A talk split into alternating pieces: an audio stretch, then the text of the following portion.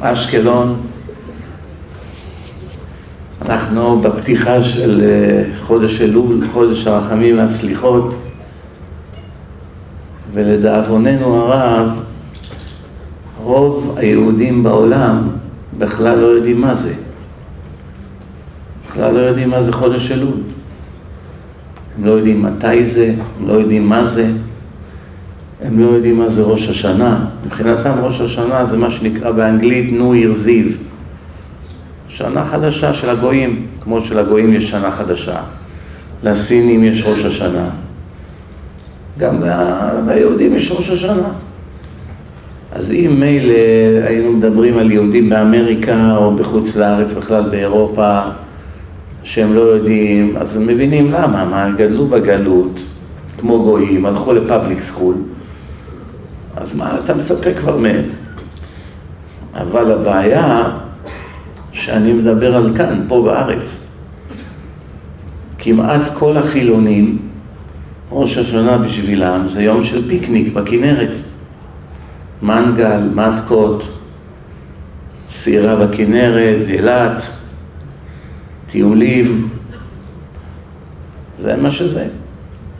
אנשים עומדים להישפט מול בורא עולם על נצח נצחים שלהם, מה יעלה בגורלם, בגורל הילדים שלהם, הנכדים שלהם, הרי מה קורה? יש כאן תגובת שרשרת.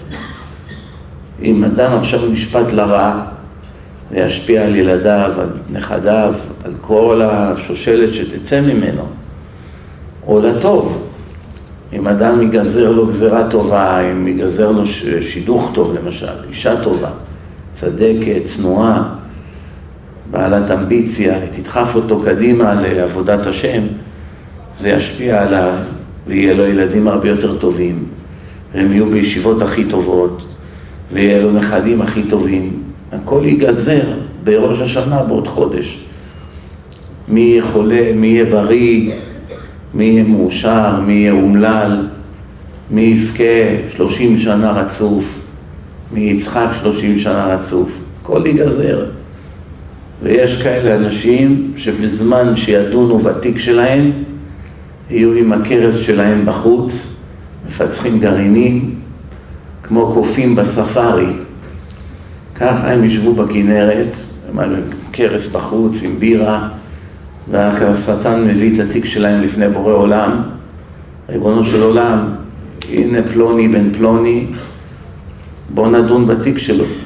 השטן זה התובע, פרקליטות. ואז יבוא הסנגור, הסנגור צריך להגן עליו, הוא מסכן, הוא יהיה בצרות, מה הוא יגיד כבר בעדו? איך שהשטן יציל ברגע של יום הדין איך נראה אותו פלוני, נסתמו כל טענותיו. הוא יגיד, ריבונו של עולם, מה אני אעשה? יש לי קליינט, אני צריך להגן עליו, אבל מה אני אעשה? אין לי מה להגיד בעדו. לא שבת, לא תפילין, לא דרך ארץ, לא צניעות, לא יושר, לא חסד, לא תפילות, לא כלום. מה כן? גנבות, שקרים, רכילות, לשון הרע, חילולי שבת, ניאופים, פגם העיניים, פגם הברית, חוסר אמונה, זה מה שיהיה. האדם עומד וידונו אותו, וזה לא משנה אם הוא חרדי, אם הוא חילוני, אם הוא גבר או אישה, צעיר, מבוגר, כולם עוברים בדין. כולם עוברים לפניו כבני מרון, כמו שמעבירים את הכבשים, אחד, שתיים, שלוש, צורבים את העשירי, העשירי הולך לבית המקדש, הקדש. הכבשים עוברים, יש פתח קטן, כולם רוצים לברוח, והם כולם, אחד, איך אומרים? one at a time, אחד, ועוד אחד, ועוד אחד, ועוד אחד. ועוברים לפניו כולם. הארי הקדוש אומר, יש איזה רגע בדין, בראש השנה, שפתאום אדם מרגיש חרדה של איזה דקה. מרגיש כזו מועקה בלב, זו השנייה שדנים אותו. באותו רגע. רק שמה, במקום שזה ייקח ארבע שנים, בתי משפט, הפסקות, עוד פעם בית המקדש מתכנס. שם זה לא עובד ככה, שם זה מהר, הכל עובר במהירות, זה מקום רוחני, אין שם פיזיות. לא לוקח זמן עד שמגיעים, עד שפותחים, עד שקוראים, אין, זה לא עובד ככה, הכל במהירות, בשניות. כל השנה של הבן אדם עברה בכמה שניות. כל מילה שיצאה לו מהפה, כל מה שאמר, כל מה שאשתו ענתה לו, כל מה שדיבר עם ילדיו, כמה תורה למד, כמה קילל, כמה שיקר, כמה תחמן, איזה מזויף הוא, הכל עובר ברגע, טק טק טק טק, במהירות. בן אדם מסוחרר, הוא משתגע, אם אדם היה, אדם שמגיע לבית דין של מעלה אחרי 120 שנה, אז הוא משתתף במשפט של עצמו, אז הוא בטרגדיה נוראית שם, טראומה, שהוא רואה מה, מה מציגים נגדו, הוא משתגע, וואו, איפה אני אתחיל לרצות את הדין על כל זה? עכשיו, הוא עדיין, הבן אדם הוא עוד לא משתתף עדיין במשפטו. זה כמו אדם שהיה באמריקה, עשה שם איזו עבירה, וברח לארץ. הגיע בית המשפט, דנים בתיק בלעדיו. שואלים את העורך דין, איפה הקליינט שלך? אומר, נעלם. טוב, עד שהמשטרה תמצא אותו, שומעים צד אחד, דנים אותו כך וכך שנים מאסר. מה הסיפור? הוא לא שם, זה לא משנה. יגיעו אליו. בסופו של דבר יגיעו אליו. ואתם יודעים שאדם נשפט שהוא לא שם, בדרך כלל זה אפילו יותר גרוע. שהוא שם, אולי יש לו מה לענות. אנחנו עכשיו, כמו שאמרנו, חודש קריטי נכנס, אפשר לתקן עדיין, אפילו שהשנה הייתה נוראית, נאמר, באמת אדם לא שמר, יש הרבה אנשים שהיו דתיים פעם וירדו מן הדרך, והם המסכנים הכי גדולים בכדור הארץ. אין אדם יותר מסכן מיהודי שנולד לבית חרדי ולמד שבת מההורים ולמד כשרות ולמד את האמת של התורה ולמד מה זה יום הדין ויודע את הכל, יודע מה זה ראש השנה, יודע מה זה כיפור, מבין מה זה שבת, אותי ביני וביניכם, מבין כמה חמורים איסורי חוסר צניעות, להתלבש לא צנוע, ללכת למקומות שאסור ללכת, ים מעורב, דיסקוטקים, ברים, מקומות של חילונים. לפרוק עול, למרוד בבורא עולם, הכל במזיד. יש הבדל ענק, ענק בין העונש של אדם שנולד חילוני ולא יודע שום דבר מהחיים שלו בזכות הוריו, שהם בעצמם לא יודעים כלום, שדנים אותו, הוא מקבל את העונשים שמגיעים לו, אבל בקטן, יחסית לזה שנולד חרדי. זה שנולד במקום של חרדים, תפילות, ישיבה, לימדו אותו גמרא, או שהיא הייתה בבית יעקב, והתאוות שלהם הכריעו אותם ובעטו בבורא עולם בחוצפה ובעזות פנים, כפויי טובה שאין דוגמתם, ואחר כך עוד הם באים ונותנים נאומים. אה, אני הייתי חרדי, הייתי חרדית, הייתי זה, הייתי זה, מספרים סיפורים, כאילו כמעט כל אחד מהם ממציא איזה סיפור שהיה להם רע, שהבנים התעללו בהם, שעשו להם כך. אני אומר לכם מניסיון, 80% מהסיפורים האלה הכל שקרים והגזמות. כבר כמה פעמים חקרתי חלק מהם, ומה שהם מתארים כהתעללות זה היה פיקניק. החילונים עוברים פי אלף יותר התעללויות, והם לא נותנים נאומים נגד המורה בבית ספר גורדון. למה? זה חלק מהחיים, מעבירים. אבל הם מחפשים תירוץ כדי להצדיק את הדרך הרעה שבהם הם בחרו. אז כל דבר שהם רק יכולים לתלות בו, הם תופסים, תולים בו. אבא שלי, אבא שלי הקשוח, אבא שלי החמיר איתנו, המורה בבית הספר, המורה, המנהל, כל אחד והסיפורים שלו. הקהילה, החומות, לפעמים יש אמת בדברים, מה שאמת אמת, צריך להגיד. אסור להחביא על האמת. אסור, כתוב, מכסה פשעיו לא יצליח, ומודה ועוזב ירוחם. מי שמחפש לחפות על הפשעים שלו ועל השקרים, אין לו סיכוי להצליח, זה רק עניין של זמן עד שהשם יחשוף את הכל.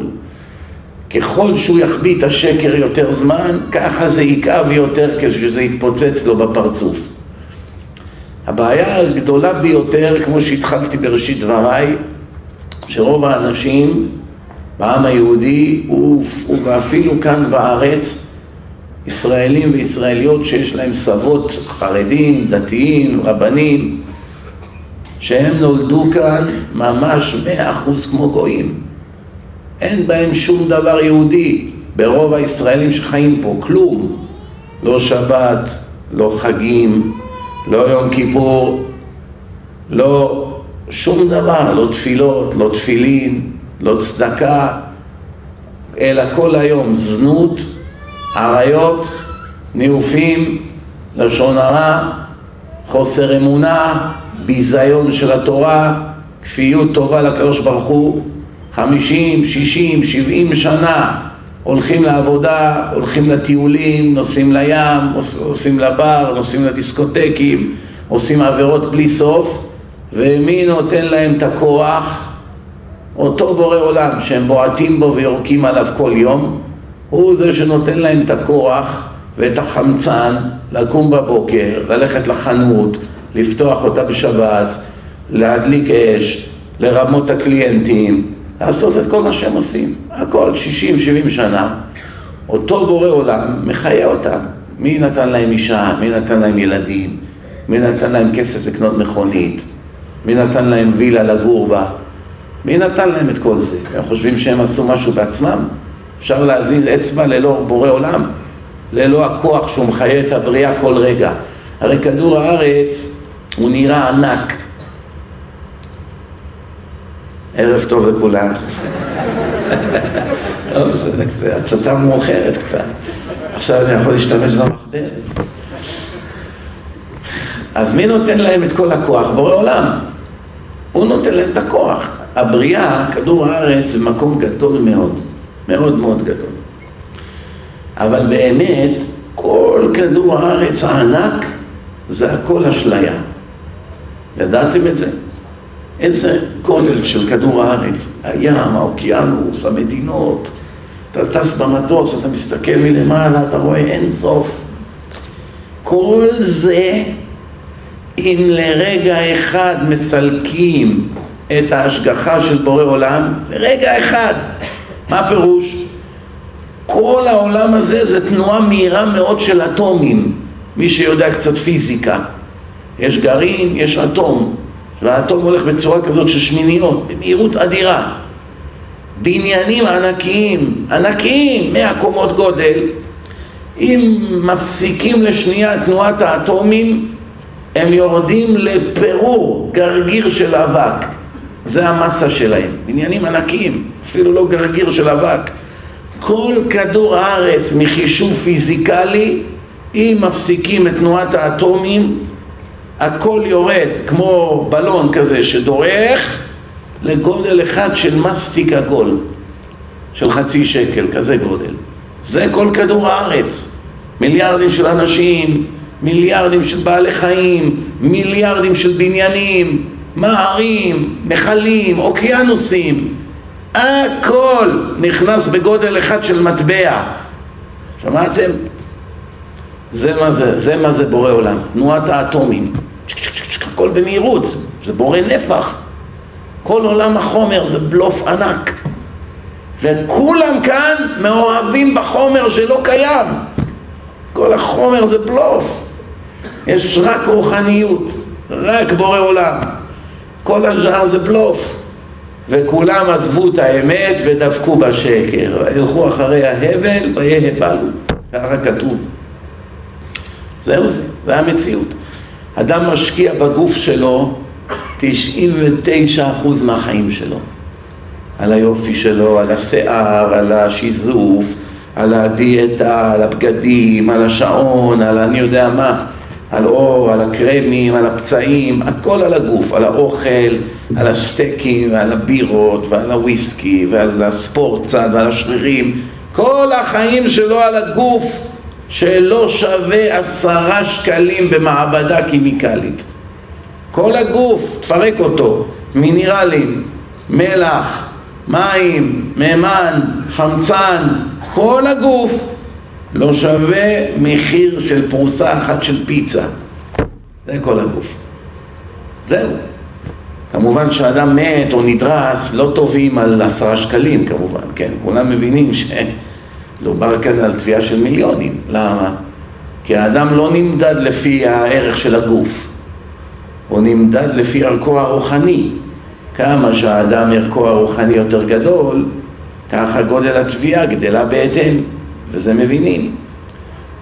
אז מה אני מסביר כאן? יש לנו בעולם הזה תכלית. יש סיבה למה הבורא ברא את העולם. העולם לא נברא לתוהו. יש לעולם הזה מכוון. לעולם לא מצאנו שנבראה איזושהי יצירה ללא תכלית שקדמה לבריאה. אני אסביר. סדר הדברים הם כך: קודם כל, הבורא שברא את העולם רצה איזה משהו, היה לו רצון. רצה. מה הוא רצה? רצה לתת מהטוב שבו לעוד מישהו. יש, יש לי כל כך הרבה טוב, מה זה שווה שזה הכל אצלי? אין למי להעניק את זה. חבל. בואו נעשה חסד, מצוות חסד. נעניק לאחרים. מה שווה כל זה אצלי, אצלי, הכל נשאר אצלי. בואו נחלק את זה לאחרים. אבל אין למי לתת, אין נבראים עדיין. יש רק עולמות רוחניים ואין שם אף אחד. ריק, אין נשמות, אין גופות, אין עולם החומר, אין כלום. אין גלקסיות, אין שום דבר. מה עשה הבורא? החליט לברוא עולם. זה לא רק עולם, זה עולם עם מערכת של מיליארדים של מיליארדים של גלקסיות שהם כולם בתנועות, כולם מסתובבים סביב כולם ואף אחד לא מתנגש לשני. מערכת אדירה. מי שילמד קצת אסטרונומיה, רק מזה צריך לחזור בתשובה. לא צריך יותר מזה, מה? ככל שהאדם יותר חכם, מספיק דוגמה אחת מהטבע, הוא כבר מבין יש בורא לעולם. וגם מבין כמה הוא ענק, וכמה הוא כל יכול, איזה אדיר הוא. הרמב"ם כותב, ככל שהאדם יראה ויתבונן יותר בתבונה, בגדלות של בורא עולם, בכל פרט ופרט בבריאה, כך הוא הולך ומתאהב בו יותר. וזה פירוש הפסוק שאומרים כל יום בשמע ישראל בבוקר ובערב ואהבת את השם אלוקיך בכל לבבך ובכל נפשך ובכל מאודיך. פירוש, אתה חייב להיות מאוהב בבורא עולם. והרמב"ם כותב איך האהבה שיהודי צריך שתהיה לו לבורא עולם, איך, איזה מין סוג של אהבה זאת. בדיוק כמו אהבת גבר לאישה. גבר שהתאהב באישה וזו אהבת חייו והוא רוצה להתארס ולהתחתן איתה ויש תקופה מסוימת עד שהוא יכול להתייחד איתה ולעבור איתה לגור באותו בית ולהיות בעל ואישה כל התקופה הזאת היא של עד שסוף סוף זה יהפך לחוקי ומותר וכולי הוא יוצא מדעתו מרוב עושר וכיסופים והוא רק עליה חושב והוגה בה תמיד איך שהרמב"ם אומר. כל פעם נגיד בימינו שהטלפון מצלצל הוא רץ מהר לבדוק אם זה היא. כל פעם עכשיו אומרים יש כאן איזה מישהי דופקת בדלת הוא רץ לראות אם היא באה לבקר. או אני יודע מה, כל דבר ודבר הוא רק חושב איך זכיתי, איזה אושר, איזה מזל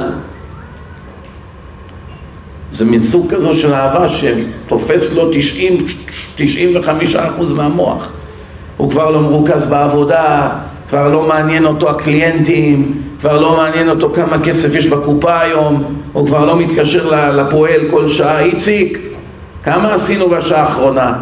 לא מעניין אותו, למה? הראש שלו עכשיו אצלה. וואו, איך זכיתי, סוף סוף זכיתי. ככה אדם צריך להיות מאוהב בבורא עולם.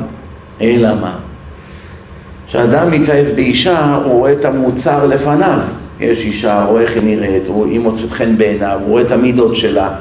אז הוא יודע אם הוא אוהב אותה או לא, אם זה הטעם שלו או לא. בורא עולם הוא נעלם. סוג ההתאהבות בבורא עולם זה לא שאתה רואה איזה דמות ולפי הדמות הזאת מוצא חן או לא מוצא חן בעיניך, זה סוג אחר של התאהבות.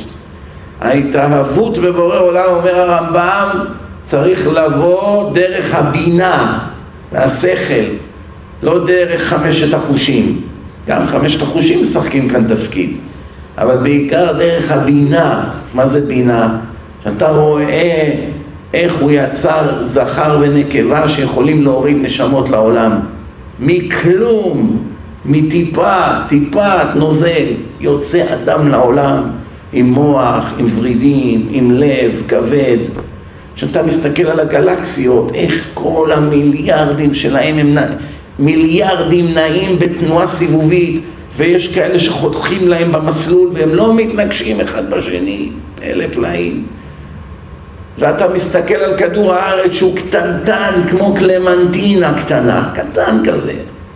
וכל הזמן נופלים מיליונים של אסטרואידים מהכוכבים האחרים שהם ענקיים, מתפוצצים חתיכות בגודל של מדינת ישראל.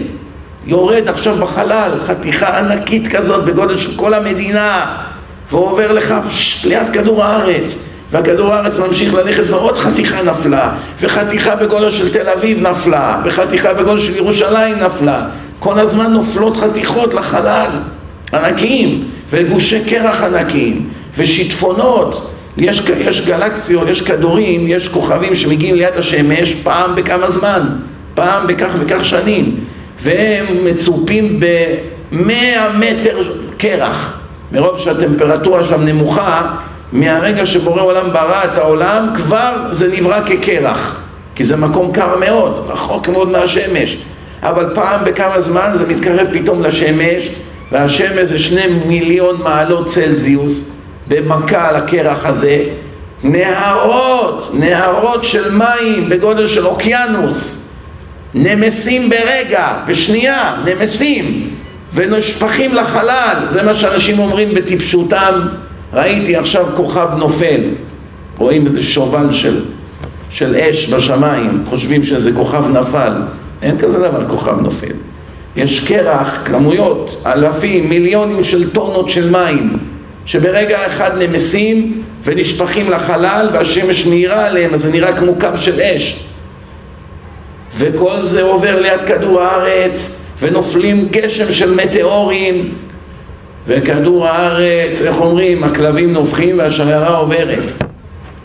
והכדור הקטנצ'יק הזה עם שבעה מיליארד איש עובר ועובר ועובר ומתקיים והכל כרגיל ושום חתיכה לא פגעה פה כדי לרסק פה את הכל ליתר דיוק, פעמיים כן פגע פעם אחת בשנת 1904 בסיביר נפלה חתיכה ענקית במדבר של קרח, לא מדבר של חום, מדבר של קרח בסיביר, מקום של מאות אלפי קילומטרים שאין שם אף אחד, לא גרים שם, זה הכל קרח. שם זה פגע, זה את כל כדור הארץ. אם זה היה נופל מקום אחר, עשרות מיליונים היו נמחקים, בניינים, כל העולם הזה היה נגמר. ופעם שנייה במדבר באריזונה שם, פגעה חתיכה, עשתה חור במדבר של 17 קילומטר. אולי יותר, זה הגודל של כל אשקלון. חור כזה במדבר. תארו לכם שזה היה נופל על מנהטן או על תל אביב או על פריס. במכה, גוש כזה של סלע. בום! מרסק פה את הכל. גם אלה שלא היו שם, היו בצד השני של הכדור, החיים שלהם היו נגמרים, הכל מערכת הבנקים, הכל היה קורס, צבא, אטום, דליפות, הכל היה נגמר. זה היה יכול לפגוע רק במדבר הזה או במדבר הזה. פעמיים זה פגע, פעם בקרח, פעם בחולות. למה? כדי להראות לך ממה אני מציל אותך כל שלוש שניות. כל שלוש שניות. היה צריך ליפול עלינו אחד כזה לפי סטטיסטיקה. למה הדבר דומה? תאר לך עכשיו בן אדם עומד ויש כיתה של יורים, ככה איזה מאה חיילים עם רובי אוטומט, עוזי, מכוונים עליו, ואז אחד אומר, תשמע, אתה צריך לרוץ מהצד הזה של האולם לצד השני, נגיד חמישים מטר. אתה צריך לרוץ ואלה צריכים לפגוע בך. אם עברת, עברת. אם לא עברת, התגדל והתקדש מרבה. אומר, מה, אתם משוגעים? איפה יש לי סיכוי שני צעדים אפילו אני לא יכול לעשות? מאה חיילים בנשק אוטומט, טה-טה-טה-טה, ככה כולם? איך יכול להיות שאני אזוז? מילימטר אני לא אזוז. נכון, מבחינה הגיונית אין שום סיכוי. זה בדיוק מה שקורה פה בכדור הארץ. מבול של מטאורים נופלים, אבל הוא בין כולם איכשהו עובר, הכל עובר ליד. ולא רק זה, בכל החלל הענק הזה, האינסופי, חלל הוא אינסופי, אין סוף. יש כדור אחד קטנטן, כדור קטנטן, זה כדור הארץ. והוא עומד במרחק מסוים מהשמש כדי שעד שהטמפרטורה של השמש תגיע לכדור הארץ היא יורדת משני מיליון לשלושים מעלות צלזיוס. שזה זה, מאפשר חיים, אנשים חיים. כל מקום אחר בחלל, אם הכדור היה שם, אי אפשר היה לחיות כאן. או שהיינו קופאים ברגע או נשרפים ברגע. המקום היחיד ביחס לשמש, לירח וכולי, שכדור הארץ יכול היה להיברא בו, זה בדיוק איפה שהוא. מתוך אין סוף אפשרויות, הבורא דאג לשים את הכדור במקום היחיד באין סוף חלל, אין סוף. לא מדובר על כמה מיליוני קילומטרים או כמה מיליארדי קילומטרים. אין סוף, לנצח. תיסע ותיסע עם חללית, תיסע ותיסע, זה לא נגמר. בכל האין סוף הזה יש רק נקודה אחת. נקודה אחת, רק פה אפשר לחיות. ושם הכדור נברא. ויש כאן עוד אנשים חסרי שכל, תכריח לי שיש אלוקים. אני לא מאמין. היה פיצוץ, מקרים ככה, מיליארדים של מקרים התחברו להם. יש אדם נורמלי, אדם שאומר כזה דבר, אם היה היגיון בעולם הזה, מיד לא צריכים לאשפז אותו בבית משוגעים. גם אם הוא שופט בית משפט, זה לא משנה. אדם שאחרי מה שהוא רואה, עדיין שואל אם יש בורא לעולם או לא, אדם כזה צריך להיות בבית משוגעים, הוא מסוכן לציבור. מסוכן, מה? הוא נורמלי? הרי אם אדם יבוא ויטען שהבקבוק הזה, כמה שווה הבקבוק הזה? אפילו לא שקל. הבקבוק, הזכוכית.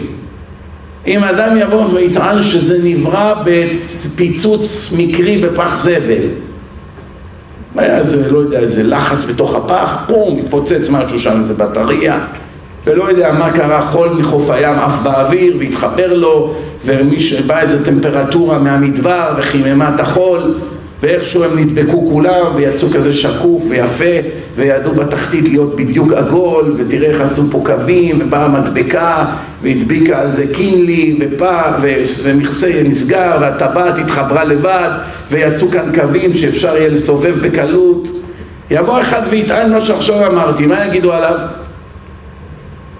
מסכן, יאללה, מה נעשה מסכן? בוא נעשה לו מגבית אולי, נו מסכן, איך אומרים?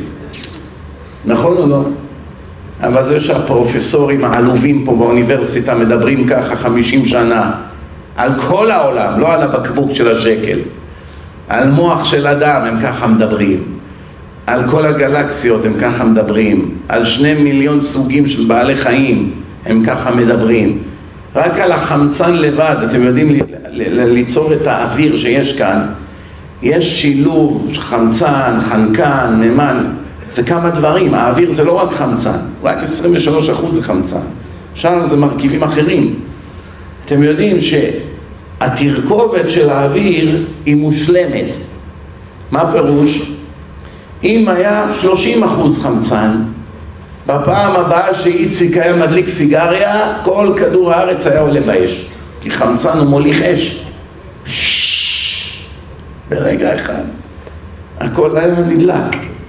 ואם היה יורד מ-23% נגיד ל-18 או 16% חמצן, בן אדם היה יוצא מהבית, משתהל, נחנק, לא יכול לנשום, כולם צריכים להיות עם בלון חמצן.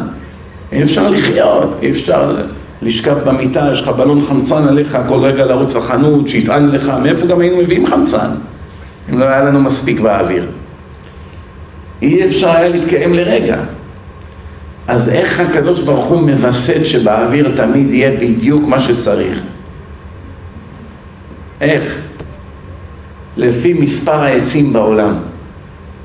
העצים קובעים את האיזון. אם יש יותר מדי עצים, הם מסננים ופולטים חמצן, אז החמצן עולה.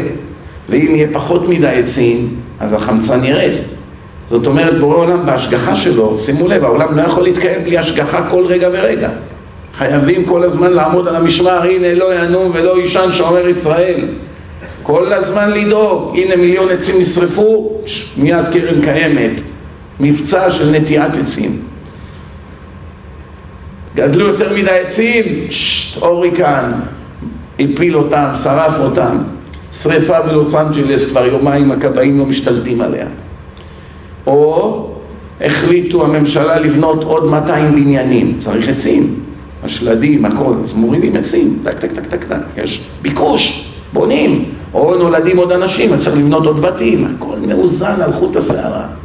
לא יום יומיים, אלף שנה או אלפיים, מבריאת העולם ועד היום. אפשר להגיד שהדברים האלה נהיים לבד, כל כך הרבה מיליארדים של מרכיבים ואין אף טעות?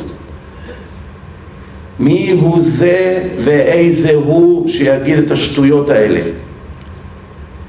אז למה באמת אנשים עם תואר באוניברסיטה מדברים כאלה שטויות של אנשים חסרי שכל? גם בגלל שהם באמת מאמינים למה שהם אומרים. מבטיח לכם אין אחד מהם שמאמין לזה. אתם לא מאמינים לי? תביאו את מי שאתם רוצים, נעשה לו מכונת אמת. ותראו שהם לא מאמינים לשטויות שהם מוכרים לכם באוניברסיטה. הם לא מאמינים, כי עובדה, שאם תגיד לו את מה שאמרתי לך על הבקבוק, הוא יגיד, אתה משוגע. אז אם אני משוגע, אתה משוגע בריבוע כפול 700 מיליון. נכון? משוגע קטן ומשוגע גדול, לא? אז מה אתה סותר את עצמך? אז למה אני נותן לכם עכשיו את כל הסיפור וההסבר הטבעי הזה וכולי? כי זה בדיוק מה שהרמב"ם אומר. ככל שאתה תלמד יותר את הדברים האלה, אפילו שאתה לא איזה תלמיד תורה או גמרא או זוהר, רק מזה לבד היית צריך להיות צדיק יסוד עולם, עבד השם כל רגע ורגע. הוגה בה באהבתו תמיד. וואו, איך אמר איוב? מבשרי אחזה אלוה. אני לא צריך עכשיו ללמוד תורה בהכרח כדי לדעת שהקדוש ברוך הוא מנהל את העולם. מספיק שאני מסתכל על הגוף. מסתכל על הגוף שלי, אני רואה את אלוקים. ציפורניים. מקרה, בקצה של האצבעות עשו לך ציפורניים. ולתאר לך חיים בלי ציפורניים. מה זה ציפורניים? זה לא שווה עשרה סנט. מה זה ציפורן? זה כלום. בלי זה אי אפשר לחיות. צריך, זה תופס, זה תקחות... זה. החיים בלי ציפורניים הם כבר בלתי נסבלים. אצבע אחת פחות, נהיית אומלל, לא, לא יכול לכתוב, לא יכול לתפקד. משנה לך את כל החיים. כל פרט ופרט. אז אדם מסתכל בחיים שלו, מסתכל בגוף שלו לבד, רואה רק איך תינוק מהשנייה שהוא יוצא ממעי אמו, איך שהראש שלו נשלף החוצה, אתם יודעים כמה ניסים קורים באותה שנייה? שכל אחד מהם הוא כנגד כל הסיכויים? כל החורים שהיו סתומים, פתאום הוקוס פוקוס, כולם נפתחים באותה שנייה. אין למדע הסבר. איך החורים האלה יודעים להיפתח עכשיו? וכל החורים שהיו פתוחים, מיד נסגרים. יש חורים שאם היו פתוחים במעי אמו, היה לו הרעלה, הוא היה מת התינוק, היה נחנק, מת. חייב שזה יהיה סגור. איך שהוא נשלף, הכל משתנה, חבל הטבור, הכל, פתאום יכול לנשום, ולא עברה שעה, ומה התינוק עושה? אמא שלו מחזיקה אותו, כאילו שיש איזה יד שתופסת את הראש שלו ומביאה אותו לבקבוק שממנו צריך לנהוג. איך הוא יודע איפה זה? איך תמיד הוא מחפש את זה? שמתם לב לתינוקות? תינוק בן יומו. איפה הוא יודע ששם האוכל? ראיתם פעם ביצה של תרנגולת? ביצה של תרנגולת, הנה הביצים שאנחנו קונים פה בחנות. קליפה לבנה, בפנים יש לבן וצהוב. איזה מהם זה האפרוח? הלבן או הצהוב? מה אתם אומרים? הצהוב? אז כשעושים ביצה עין אוכלים את האפרוח? אז למה זה לא בשרי? ככה אי אפשר לאכול את זה עם גבינה צרורה, ככה זה, עם הטוסט. זה היה אמור להיות בשרי, לא? ואם הלבן זה האפרוח, אז גם כן, זה, זה הביצה צריכה להיות בשרית, לא? מה אתם אומרים? למה ביצה זה לא בשרי? זה אפרוח, לא? התשובה רבותיי, לא הלבן ולא הצהוב זה האפרוח. הלבן והאפרוח זה האוכל, הלבן והצהוב זה האוכל של האפרוח. אז איפה האפרוח עצמו? האפרוח עצמו זה גרגיר כזה קטן של זרע בגודל אלפית המילימטר. אי אפשר לראות אותו, צריך מיקרוסקופ. איך שהתרנגולת מטילה ביצה, יש בפנים חיים. מה? גרגיר אבק קטנטן שצריך מיקרוסקופ כדי לראות אותו. עוד קצת זמן הוא יתפתח לאפרוח וישבור את הקליפה. למה יש בפנים לבן וצהוב? כיוון שבורא עולם קבע שהאפרוח יהיה בתוך מכסה סגור ומנותק מן העולם, אין לו דרך לפנות לאימו לאוכל, דאג להכניס לו את כל מזונותיו בתוך הביצה עד היום שהוא יבקע את הביצה. מה הוא צריך? לבן וצהוב זה האוכל שלו. ויש כאן אנשים אומרים, מי יפרנס אותי אם אני לא אלך לאוניברסיטה? אותו אחד שמפרנס את האפרוח. אין לו תואר ראשון. הנה אוכל. מי מפרנס את ההודי העובד אלילים שמשתחווה לבודה כל יום? מי מפרנס את היתושים שהם תמיד יודעים איפה לנחות בדיוק? שמים ספרי, מרדימים אותך, לוקחים את הכמות דם שלהם, עפים, ואז הגירות מתחיל. תהליך של שנייה. יתוש יותר מתוחכם ממסוק אפאצ'י שמשלמים עליו 30 מיליון דולר. יתוש! אתם יודעים איזה חיישנים יש לו? איזה כושר דיוק, איזה תמרון. אתה ראית מסוק שיכול לתמרן ככה? הוא עומד עכשיו, מישהו בא להתקיף אותו, תוך אלפית השנייה הוא נותן המראה הפוכה, ככה. עף, תוך שניות, וככה באוויר, ולך עכשיו תפוס אותו. אין מסוקים כאלה. אם היה לנו כזה מסוק, הוא... אין. ויש עוד כאלה אומרים, זה לבד נהיה. לבד. הכל לבד.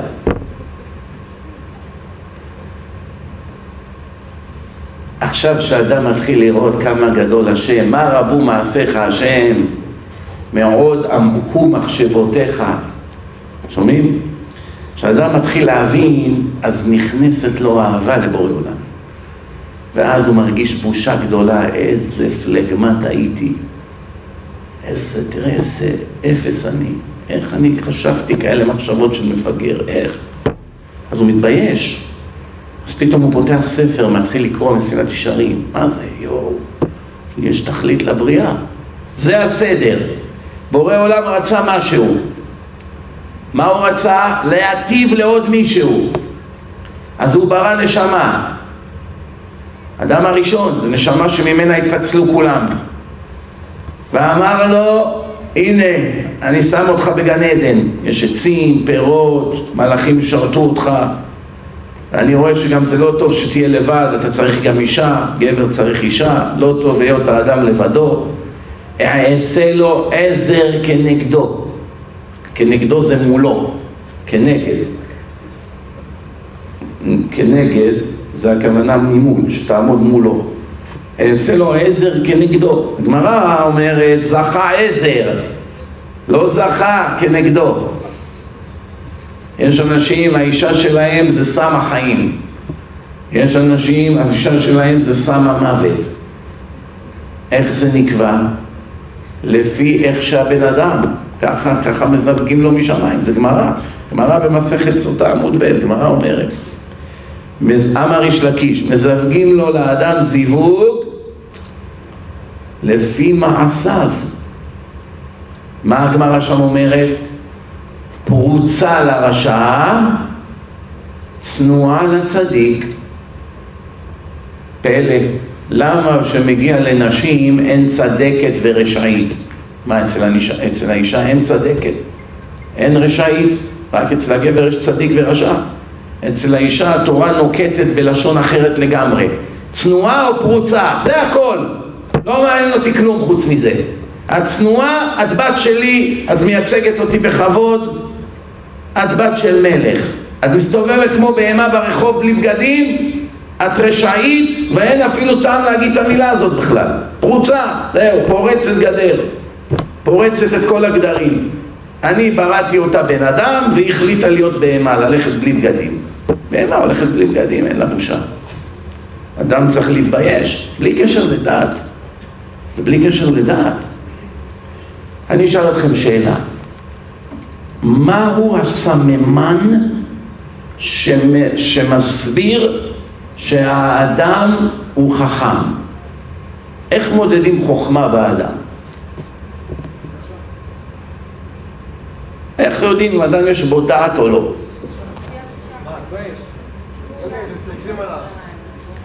מסתכלים עליו? יש אנשים, אתה מסתכל עליהם, איך עכשיו אתה יודע, אם אתה רואה אדם ברחוב, איך אתה יודע אם יש בו דעת או לא?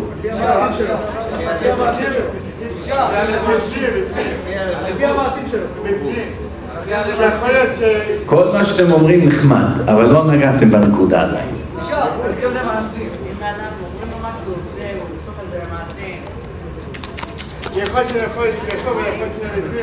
רבותיי, לפני שאני עונה לכם על התשובה, כתוב דבר קצת מבהיל, אפילו מטריד. מי שאין בו דעת, אסור לרחם עליו. יש מצווה לרחם על אנשים. מהו רחום? אף אתה רחום. מהו חנון? אף אתה חנון. תהיה כמוני, אני מרחם על הבריות. ורחמיו על כל מעשיו כתוב. השם מרחם על יתושים, מרחם על פילים, על קופים, על גויים, מרחם גם על יהודים, ודאי. אלא יש גם כאלה שהתורה בעצמה אומרת אסור לך לרחם עליו. מה ריבונו של עולם, בן אדם מסכן, תראה אותו שוכב, בוכה ברחוב. אל תרחם עליו. זה מגיע לו, עזוב אותו ככה. אל תרחם עליו. במי מדובר? במי שאין בו דעת. אז תשאלו, מה, מי שנולד אהבל אז אסור לרחם עליו? מסכן הוא. אדרבה, צריכים לרחם עליו כפול. החיים יתאכזרו אליו, לא? הוא לא מבין כלום, כבר בכיתה זרקו אותו בכיתה א', מתמטיקה קיבל אפס, אנגלית קיבל אפס, זרקו אותו מכל בית ספר. חיים שלו התאכזרו אליו, מסכן, אז הוא עכשיו מנקה רחובות. לא מספיק, הוא סבל בגלל שאין לו שום חינוך. אז אדם כזה, אסור לרחם עליו? איזה, איזה היגיון יש כאן? התשובה רבותיי, אדם יש בו שלושה רבדים של חוכמה. חוכמה, בינה ודעת. חוכמה, בינה ודעת. חוכמה זה אינטליגנציה, אתה שומע את הפרטים אתה מבין. בינה זה היכולת להבין דבר מתוך דבר. אמרו משהו, לא אמרו הכל, מתוך הסיפור הבנת גם דברים אחרים. אמרו שהיה בוץ על השטיח, הבנת שזה שהיה שם, באותו יום היה, היה גשם איך? כי יש בוץ, עקבות של בוץ, הוא הכניס איתו בוץ, אז בחוץ ירד גשם. אבל לא אמרו את זה בחדשות, אבל אתה מבין לבד, כן? אמרו לך שאיציק הוא נכנס עכשיו לבית של משה וידעת שבבית של משה יש כיכר לחם על השולחן ואתה מכיר את איציק, איציק יש לו תיאבון ברוך השם מה הבנת מהסיפור? שכיכר הלחם נעלמה בתוך דקה אז לא אמרו אבל בסיפור. אבל איך הבנת את זה? כי ידעת שזה איציק. אם זה היה אבי, אתה יודע ששלושת רבעי כיכר נשארה שם. איך אתה יודע את זה? אתה מכיר אותם, יש לך בינה. אתה כבר עושה אחד ועוד אחד. זה נקרא בינה. אז מה זה דעת? לא כתוב מי שאין בו חוכמה אסור לרחם עליו. זה באמת לא אשמתו, השם ברא אותו עם שכל מוגבל. מי שאין בו בינה מה יעשה מסכן? המוח שלו לא, לא חריף, הוא לא בלש, הוא לא מבין דבר מתוך דבר. זה מה שנקרא בלשון העם, אהבל, לא מבין, בור, ברוץ סתום. אז גם כן לא כתוב שאסור לרחם על אחד כזה, אדרבה, אחד כזה צריכים לרחם עליו. על מי אסור לרחם? מי שאין בו דעת. אז מה ההבדל בין דעת לחוכמה ובינה? חוכמה ובינה בטח שתרחם עליו, אבל על הדעת אם אין בו דעת, אל תרחם עליו, תיזהר, זה עבירה לרחם עליו. אז מה זה דעת? היכולת לקחת את כל מה שרכשת באמצעות החוכמה והבינה וליישם את זה למעשים. היית בשיעור תורה, שמעת את הרב קורא פסוק מהתורה אחרי שהוכיח לך שאת התורה שלנו אדם בשר ודם לעולם לא יכול היה לכתוב. מראה לך ראיות בתוך הספר. עוד אחד ועוד אחד ועוד אחד ועוד אחד. דגים, כוכבים, חידוש הירח, קודים, נבואות. אתה רואה שאת התורה שלנו רק זה שברא את העולם יכול היה לכתוב. ואז אתה קורא שם בתורה מחלל שבת מות יומת ונכרתה הנפש ההיא מישראל. ואתה יודע על עצמך שאתה מחלל שבת כי כתוב לא תבערו אש בכל מושבותיכם ביום השבת ואתה יודע שאתה מדליק אש בשבת ואתה מניע את המכונית בשבת ואתה משתמש בכל מיני דברים שאסור בשבת. אז עליי מדובר. עכשיו ראית את זה בתורה ואתה נכנס למכונית בשבת ומניע. זה נקרא אדם שאין בו דעת. ועליו אסור לרחם. מה שהוא קיבל מגיע לו. אל תרחם עליו. הוא הביא את זה על עצמו מי שאין לו חוכמה לא הביא את זה על עצמו. תרחם עליו הוא מסכן. מי שאין בו בינה הוא לא הביא את זה על עצמו. הוא מוגבל. לא כל אחד נולד עם מוח מחשב. מי שאין בו דעת הוא פושע. למה הוא ראה את הפרטים והתעלם מהם? ועכשיו הוא צריך לשלם את המחיר ואין לך מה לבכות עליו. באבות רשעים רינה, רינה זה שמחה שהרשעים משלמים את מה שמגיע להם אל תשב ותבכה ותהיה צבוע יפה נפש. זה מה שהשם אמר בתורה. ולא לא כמו שחלק מהדרשנים מסלפים לציבור את התורה. זו התורה האמיתית. צדיק מגיע לו טוב ורשע מגיע לו רע ואם זה לא יהיה ככה אוי לנו. הרי כתוב שלושה עשר עיקרים של התורה הקדושה. יש שלושה עשר עיקרים שעליהם עומדים, עומדת כל היהדות כל היהדות עומדת על השלושה עשר עיקרים זה בניין עם שלושה עשר עמודים. אתה מוריד בניין, עמוד אחד כל הבניין נופל.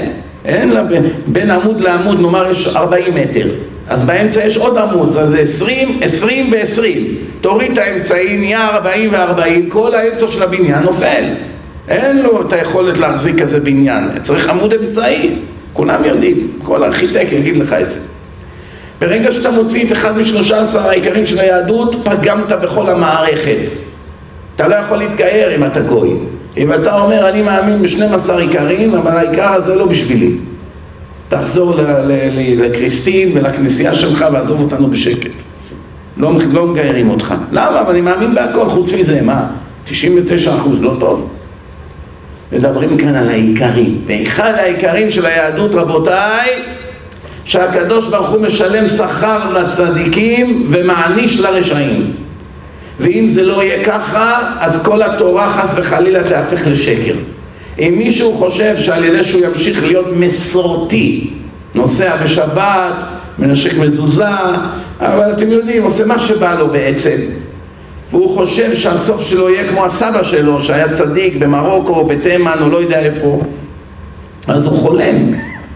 ואם הוא חושב שהקדוש ברוך הוא ירחם עליו ביום הדין, בגלל שסוף כל סוף הוא לא שנא את השם, הוא לא מהשמאלנים הערב רב שכל היום מגדפים ומסלפים ונלחמים בתורה באינטרנט, לא, כבוד הרב, אני לא אנטי תורה. אתה יודע, אני, מה אני אעשה? אני חילוני. אני, אתה יודע, אני, איך אומרים, העבודה שלי, אני עובד בחגים, בשבתות, אני יודע מה, יש לו תירוצים. אבל חס וחלילה, אני לא נגד בורא עולם, אתה יודע כמה אני אוהב את השם? יותר ממך, כבוד הרב. אני אוהב אותו. ואולי באמת הוא מדומיין עד כדי כך שהוא באמת חושב שהוא אוהב את השם. זה כמו אחד שיורק ובועט באשתו כל דקה ואומר לה איך אני אוהב אותך, תראי איך אני מראה לך את זה. מה היא תגיד? אולי הגיע הזמן שתתחיל לשנוא אותי. עם אהבה כזאת, עדיף כבר תן לי שנאה, כן? אתם הבנתם מה מדובר פה? אז מה זה אין בו דעת? ברגע שהוא מראים לו את האמת והוא מתעלם ממנה ולא מעביר את מה שהוא רואה למעשים, התורה אומרת, אדם כזה אין בו דעת. עכשיו, אני שאלתי שאלה, איך יודעים על אדם שיש בו דעת? זה עוד לא עניתם. איך יודעים? מה, הוא מראה לנו תואר באוניברסיטה? זה נקרא שיש בו דעת? יש לו כיפה על הראש? זה מראה שיש בו דעת? הוא בנה בית כנסת? מה, איך יודעים שיש בו דעת? אז אני אענה לכם. בתורה כתוב שהאדם הראשון, הקדוש ברוך הוא ברא אותו ואת אשתו, הם לא ידעו כלום הרי על העולם. למשל קין שהרג את אבל, הוא לא ידע שעכשיו הוא ייקח אבן, ירביץ לו על הראש, הוא יישן ולא יקום. מאיפה הוא צריך לדעת את זה? הוא בחיים לא ראה דוגמה של אדם שמת, או רצח. סתם, הוא היה עצבני, היה לו תגובות אינסטינקטיביות, הכניס לו כמה מכות עם, ה, עם האבן בראש, ופתאום הוא מת. ואז הוא הבין, אה, קום, קום אבל, מה קרה? אתה יושן יותר מדי זמן, קום. הוא לא קם, עוד יום ועוד יום, הוא לא קם, אז הוא הבין, משהו פה קרה. אבל זה לא היה כמו עכשיו אנחנו, אחד מאיתנו, אם ייקח אבן וירוצץ למישהו את הגולגולת, אבל אנחנו מבינים שנהרוג אותו. סיפור אחר לגמרי. אז מי יותר פושע, קין או אנחנו? אנחנו. כי קין לא ראה, אנחנו כן ראינו, זה ההבדל. אבל אדם הראשון וחווה הם היו עירומים, מסתובבים בלי בגדים, מול החיות, מול כולם, ככה מסתובבים עירומים. והקדוש ברוך הוא אמר להם, אל תיגעו עדיין בעץ הדעת הזאת. גם זה יגיע. בינתיים, אל תיגעו בעץ הדעת.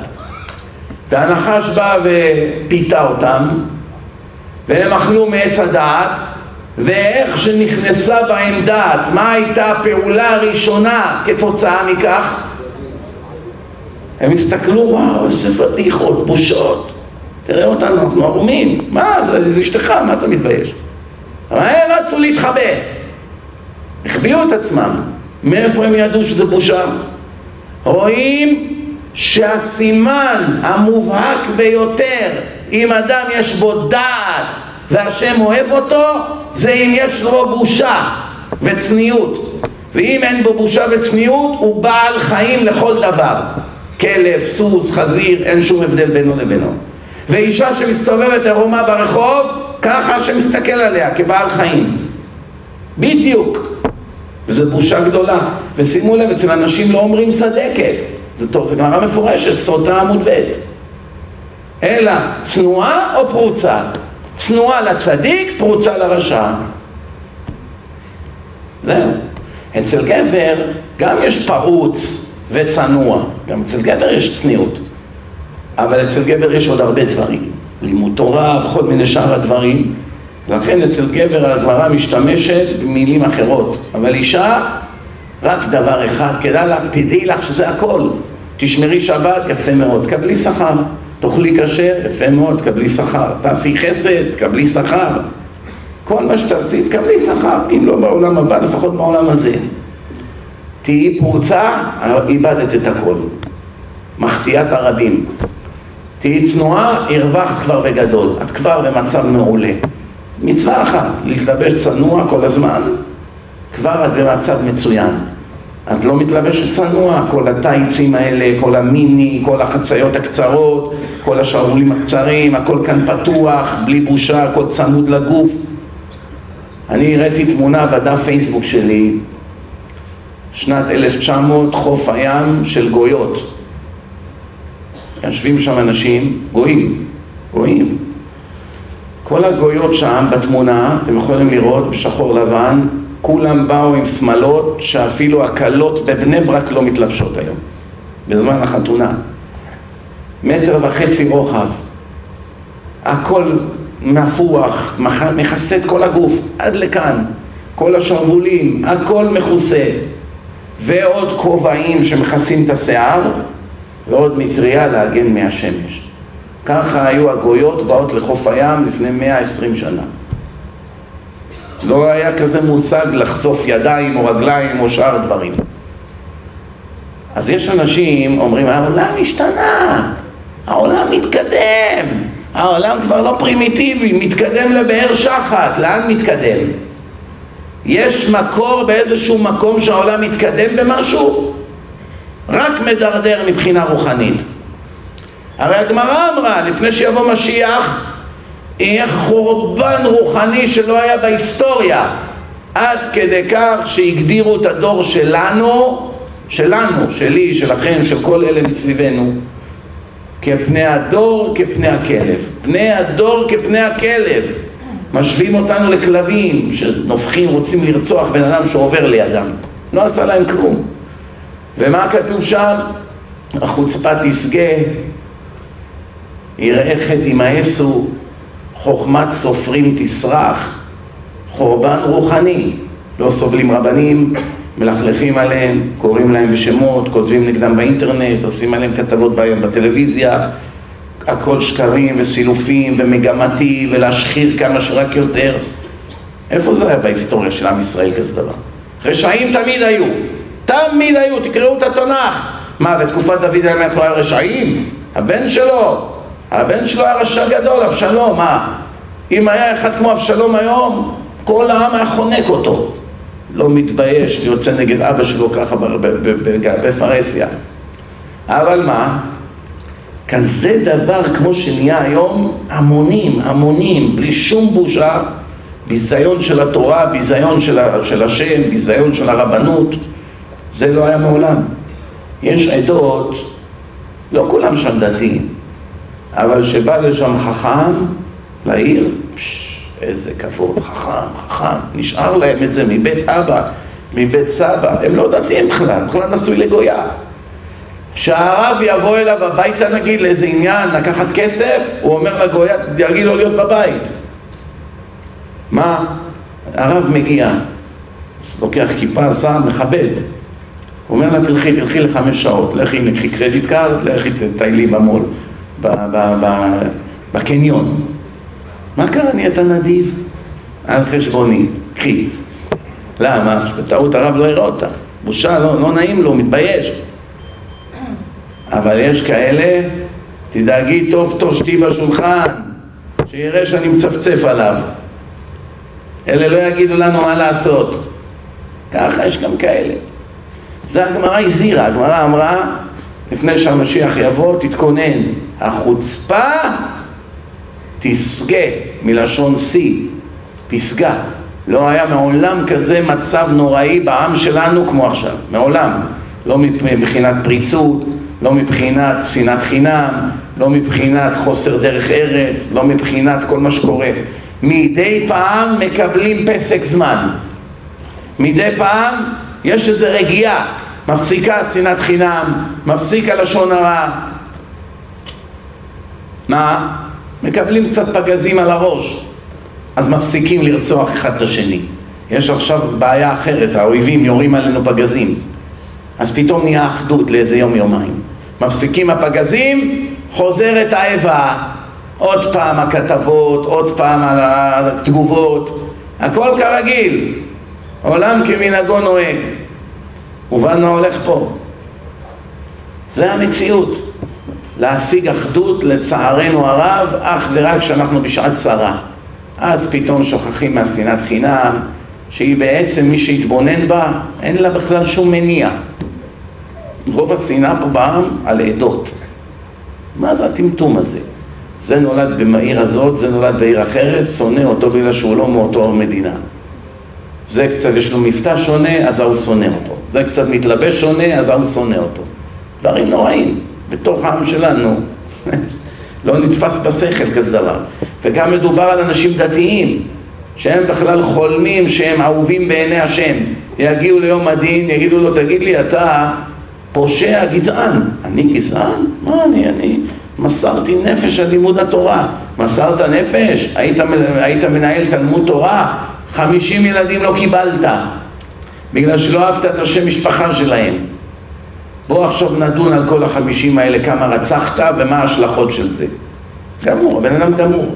הוא בכלל חושב שהוא איזה חסיד, מסתובב עם הפאות שלו ככה וזה, עם הגמרא כל היום. בכלל פושע, פושע עלוב, לא סתם, עלוב. הוא בא לבית דין של מעלה, אבל תראה איזה זקן יש לי. זקן, תעשה ממנו מטאטא, מה הזקן? בעיה, לערבי אין זקן? מה, למחבל אין זקן? כל המחבלים שדוקרים פה אין להם זקנים? מה אתה מתפעל מזה, מהשטויות האלה? נהיה פה מין מסחרה כזאת של חיצוניות, הכל בלוף. גודל הכובע, גודל הכיפה, גודל הפאות, גודל הזקן, איך מתלבש, איזה סוג של ג'קט, יש כפתורים, אין כפתורים. הבל הבלים, מתעסקים בדברים חסרי טעם ודברים שהעולם עומד עליהם, אין מי שפוצה פה. נורא ואיום. זה המציאות רבותיי. בורא העולם רצה להיטיב, והוא ברא נבראים כדי להיטיב להם. אלא שהנבראים שהם נבראו בצלמו של אלוקים הם קיבלו גם כן את התכונות החיוביות שלו אם זה בושה, אם זה לכבד, אם זה חסד, אם זה יושר אלה תכונות שקיבלנו מבורא עולם הוא טבע אותנו באדם, האדם נוצר ישר. המהות של האדם האורגינליות שלו בזמן שהוא נוצר, הוא נוצר ישר ויש לו מצפון שהמצפון מצפצף כל פעם שהוא סוטה מן הדרך. יש לו GPS מאוד מתוחכם. הוא רק חושב לרדת מהדרך הוא כבר מצפצף. אתה עומד לפספס את האקזיט. ככה הוא אומר. פה ביום, רק אחרי שפספסת הוא נזכר פה כבר אתה עומד לעשות טעות, המצפון כבר מתחיל לדקור לך בלב, יא אפס, תראה, אתה עומד לפספס תפילה, יא אפס, אתה עומד לעשות עבירה. אדם עובר לו את ההרהורים האלה בראש, תראה איך אני הידרדרתי. אני עומד עכשיו לאכול לא כשר, אני עומד עכשיו לעשות ככה, ואני עומד ככה, ואני עומד לגנוב, ואני עומד לשקר. זה מצפון. אלא שגם המצפון בסוף מת. הוא רואה שמתעלמים ממנו. עוד פעם ועוד פעם, עזוב, מה הטעם לצפצף? מדבר לקיר. אז בורא עולם רוצה להיטיב. אז הוא ברא פה מערכת בעולם הזה שהאדם ירוויח את הטוב. תרוויח את הטוב. וכתוב לנו בפרשה של השבת, ראה אנוכי נותן לפניכם ברכה וקללה. את הברכה הם תשמרו, תשמרו בקול השם ואת הקללה הם לא תשמרו בקול השם.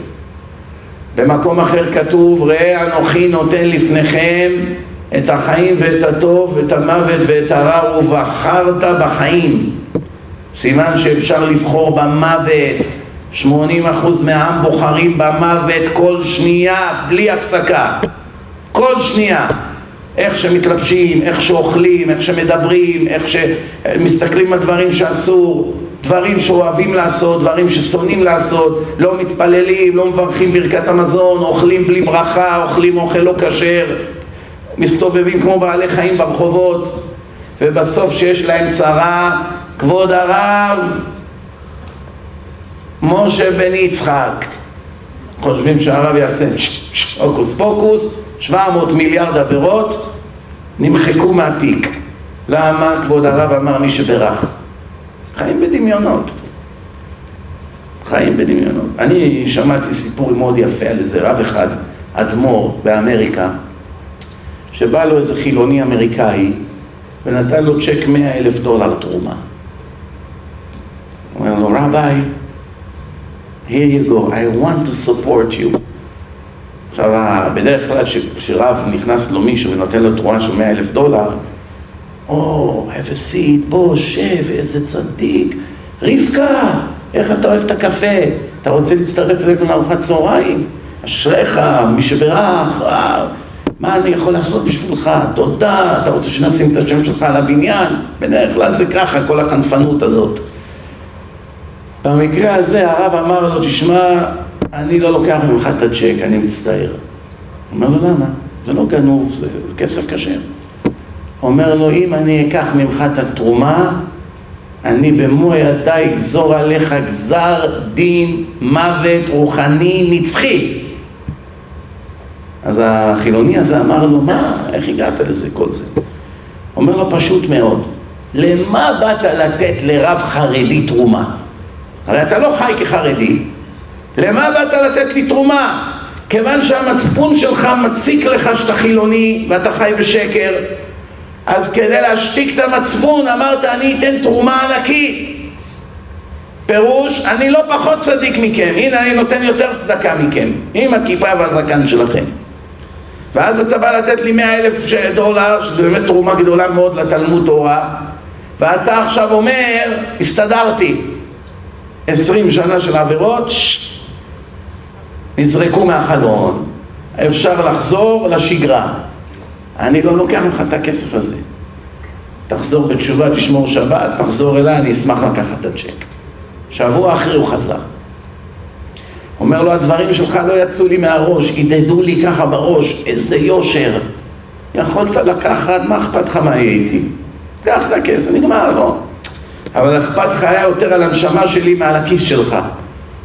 איך אני יכול לחיות בעולם שלי ששם אין כאלה דברים?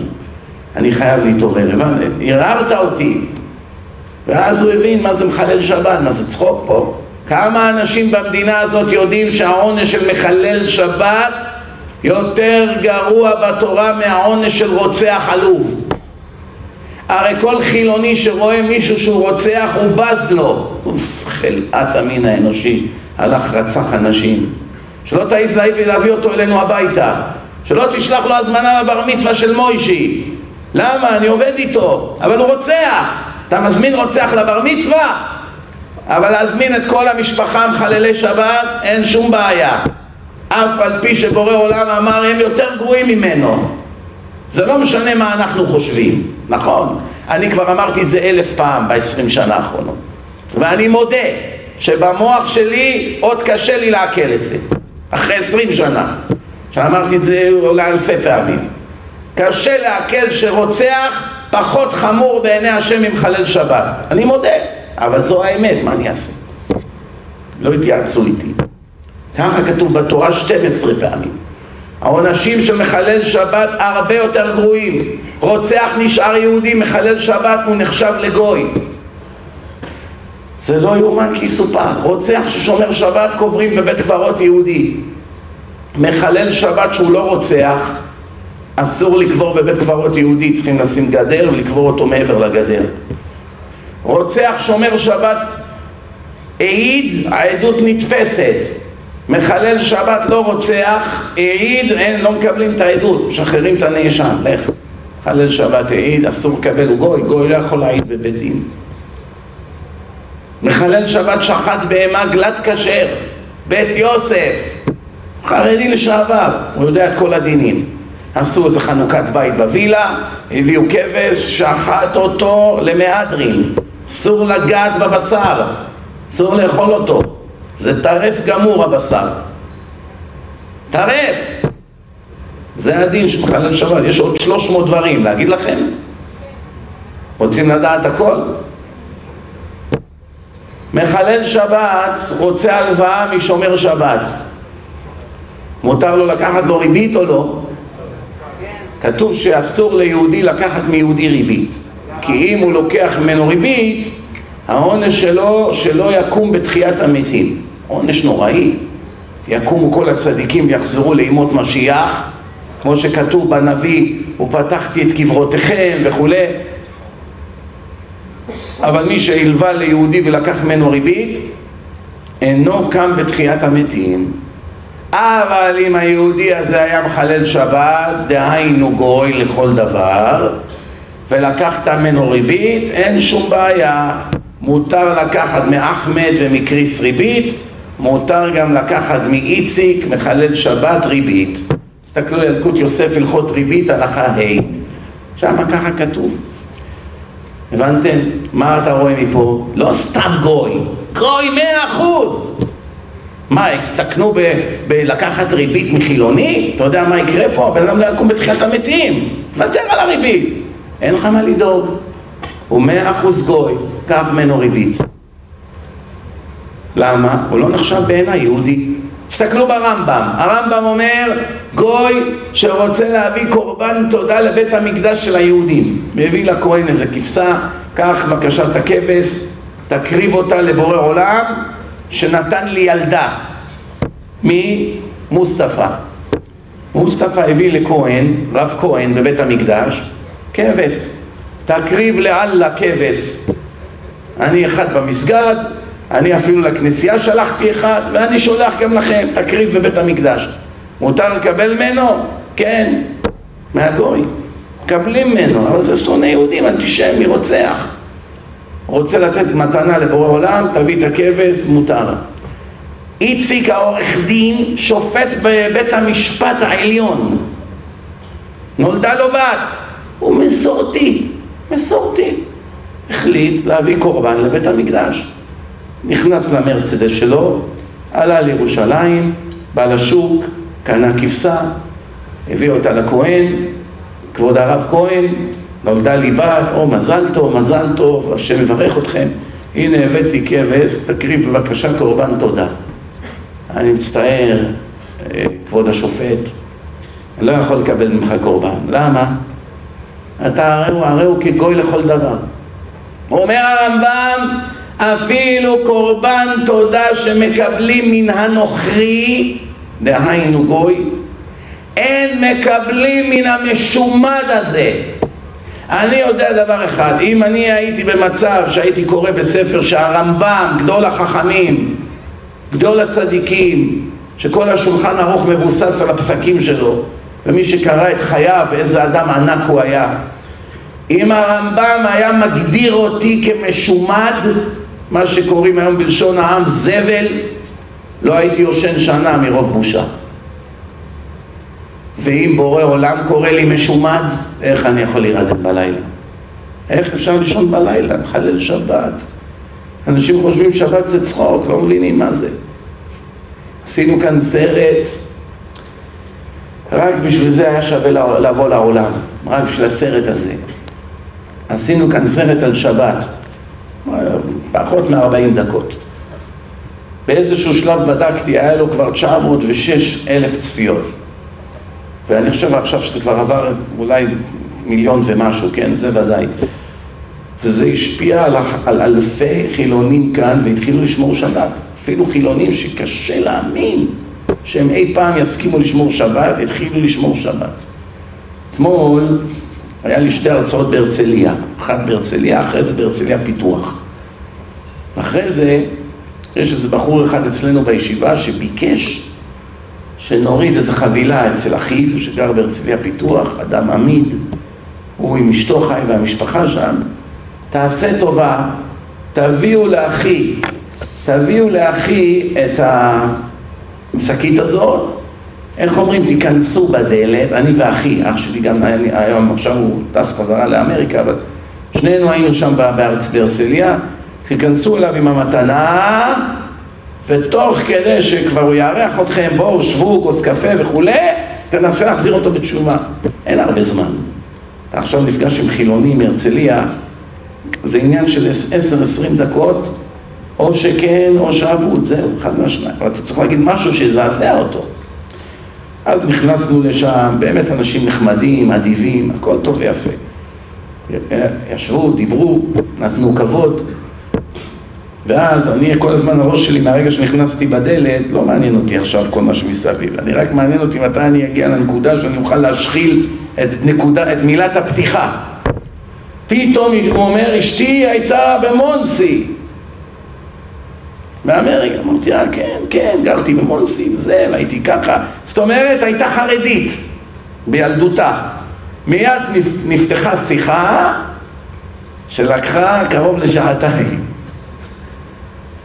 אבל אחרי שדיברתי איתה, אמרתי לכם, אני, אחד, אחד הדברים כדי להצליח בשיחה עם אנשים צריך ללמוד שפת גוף טוב טוב. מאוד עוזר, גם בעסקים, גם בהחזרה בתשובה, גם לרופאים, גם לפסיכולוגים, מאוד עוזר. כי השפת גוף של האדם מלמדת עליו פי מאה יותר ממה שהוא אומר. אם אדם יושב איתך עכשיו בשיחה, אומר לך לא, זה אני לא מאמין, זה אני לא משוכנע, זה אני בטוח שלא, זה כן, זה לא, זה עשיתי, זה לא עשה, זה אני בחיים לא יעשה, זה אני אוהב, זה אני שונא, הכל בו במייסס. הגוף אומר את האמת, הפה לא אומר את האמת. בפה מעמידים פנים, מסלפים, משקרים, אחד בפה, אחד בלב. הגוף מסגיר את האדם. מזכיר את האדם, איך שהוא זז בכיסא, הכל רואים מהשפת הגוף, מי שמבין. אבל אני יושב מדבר איתם, ואני רואה עכשיו זוג חכם, בחורים, בחור ובחורה, בעל ואישה, אנשים חכמים, לא מהאלה שלא מבינים שום דבר מהחיים שלהם, מבינים, שואלים שאלות קשות, שאלות לעניין, מביאים קושיות של גדולי ישראל, עד כדי כך. ו... אני בסוף ממש בא לי לבכות כמעט בפנים שלה, אני אומר לעצמי לא חבל, כאלה מוחות, כאלה אנשים, כאלה מנומסים, כל הסיבה שהם חילונים זה רק בורות. אמרתי להם את זה גם בפנים. אמרתי להם, אין לכם בכלל מושג מה זה יהדות, לא כואב הלב. אם הייתם יודעים מה זה, ודאי הייתם שומרים מצוות. איך הם הגיבו? איך הם הגיבו? הם היו עמומים. ושנתתי להם את הדיסקים וזה, ראית מהשפת גוף שלהם איך הם התלהבו. אה, כן, ואיפה זה, ואיפה היה האתר שלך, ואיפה זה, ולוודא שלפני שאני הולך שיש להם את הכל. ומה אתם חושבים הם עשו אחרי שיצאנו? מבטיח לכם, הם פתחו ישר את האתר וישבו לראות את הסרט תורה ומדע. אמרתי להם, אחרי שאתם תראו את הסרט הזה, אתם תראו שכל החיים שלכם הכל היה טעות אחת גדולה. תבינו הכל. מה אתם חושבים הם רצו לעשות? אין לי בכלל ספק. ראיתי כבר מהשפת גוף שמחכים. לך כבר שנוכל להדליק את זה. הבנתם? אבל יש המון כאלה פה. וכל הסיבה שהם כמו גויים זה בגלל שהם לא יודעים בכלום, שום דבר מה זה תורה, מה זה יהדות. משנה אחת הם לא למדו בחיים. בחיים הם לא ראו מה זה לחנך ילדים, איך מגדלים ילדים. יש דברים שאבא או אמא רוצים לעשות, אפילו שאם אתה לבד אתה יכול לעשות את זה, ליד הילדים אסור לעשות. כמה חילונים יודעים שיש דברים שהם רואים בטלוויזיה, אבל אם הילדים נכנסים, הם מעבירים ערוץ. והמבין יבין. יש כאלה שאין להם בושה מאף אחד. הוא גם ייקח את הבן שלו לאמסטרדם, כן? מתנה לגיוס, כבוד הרב. יש גם כאלה, נו מה נעשה? איבדו צלם אנוש. איפה היה בעבר בן מביא חברה שלו לחדר בזמן שאבא ואימא שלו יושבים בסלון? איפה היה כזה דבר בעם ישראל? אצל הערבים יש כזה דבר? מוחמד מביא את פאטמה אליו לדירה ומכניס אותה לחדר בזמן שעבדאללה יושב שם עם השרשרת ומשחק ככה עם, עם השפם בסלון אומר לו, כיף חלק אבא, תכיר פאטמה, יאללה פאטמה לחדר מה היה קורה? כל הבית היה עולה בלהבות, לא רק עבדאללה אבל אנחנו הנאורים אין בושה, בן לא יתבייש מאביו, ככה כתוב לפני ביאת משיח בת מאימה, כלה בחמתה, אין בושה. רואים? מכל הקללות האלה שכתובות בתלמוד מתקיימות בנו אחת אחת. כל הקללות שקורות פה בארץ עם הטרור, עם הערבים שמתחזקים פה וכל העולם נגדנו וכל האנטישמיות גואה ואנחנו מאבדים יותר ויותר כוח בעולם כל זה ממה נובע? תקראו פרשת בחוקותיי, תראו מה כתוב שם. הכל מתואר שם. הגוי אשר בקרבך יעלה מעלה מעלה ואתה תרד מטה מטה כתוב את זה ונאספתם אל עריכם אתם מתכווצים למה? כי לא הלכתם בחוקותיי אני לא אהיה בתוככם אני לא אגור בקרבכם מצד שני מצד שני יש התעוררות, אי אפשר להכחיש את זה. הרבה אנשים באים לשיעורי תורה, מתחברים לתורה, דרך פייסבוק, דרך יוטיוב, דרך דיסקים, חילקנו פה מיליון דיסקים, כמעט סיימנו אותם. עדיין צריכים עוד קצת מתנדבים לגמור את החמישה עשרה אחוז האחרים, האחרונים שנשארו. נותנים לך קופסאות של דיסקים בחינם לחלק, אתה לא צריך לשלם עליהם. לא תגנוב את ההזדמנות, כל יהודי שתיתן לו דיסק שניים על כל עשרה ודאי שניים שלושה מהם יחזרו בתשובה, ודאי. אין ספק, אני מכיר את המספרים, אני רואה את התגובות. יכול אבישי להגיד לכם, הלכנו כל לילה למקום אחר בשבועיים האחרונים כל מקום, מאות צעירים וצעירות. חזרנו בתשובה מהדיסקים, חזרנו בתשובה מהדיסקים. אני שומר שבת מהדיסקים, אני ואשתי חזרנו, הבאנו את הילדים לישיבה מהדיסקים, מהדיסקים, מהדיסקים. עשרות אלפים של אנשים. אז נותנים לך מתנה שהיא יותר טובה מכל היהלומים שבעולם ביחד, קופסה עם דיסקים. רוץ תחלק לחילונים שאתה מכיר, לחברים בעבודה, לבחור מהמסעדה, למלצר בחנות, במסעדה, איפה שאתה הולך, מה, אני לא יודע, אתה הולך למשחק כדורגל, קח איתך איזה 200. איפה שאוהדים, חבר'ה, יש פה דיסק מעניין, יאללה בית"ר, הנה קחו, זרוק להם. מה זה? משהו סרט יצא עכשיו מהתנור. עוד אחד, שניים יחזרו בתשובה. הרווחת, אז מה הפסדת? והכי גרוע מה? ייקח וישים בפח. נו, אז כפרת עוונות. גם זה חלק מהעבודה. מה?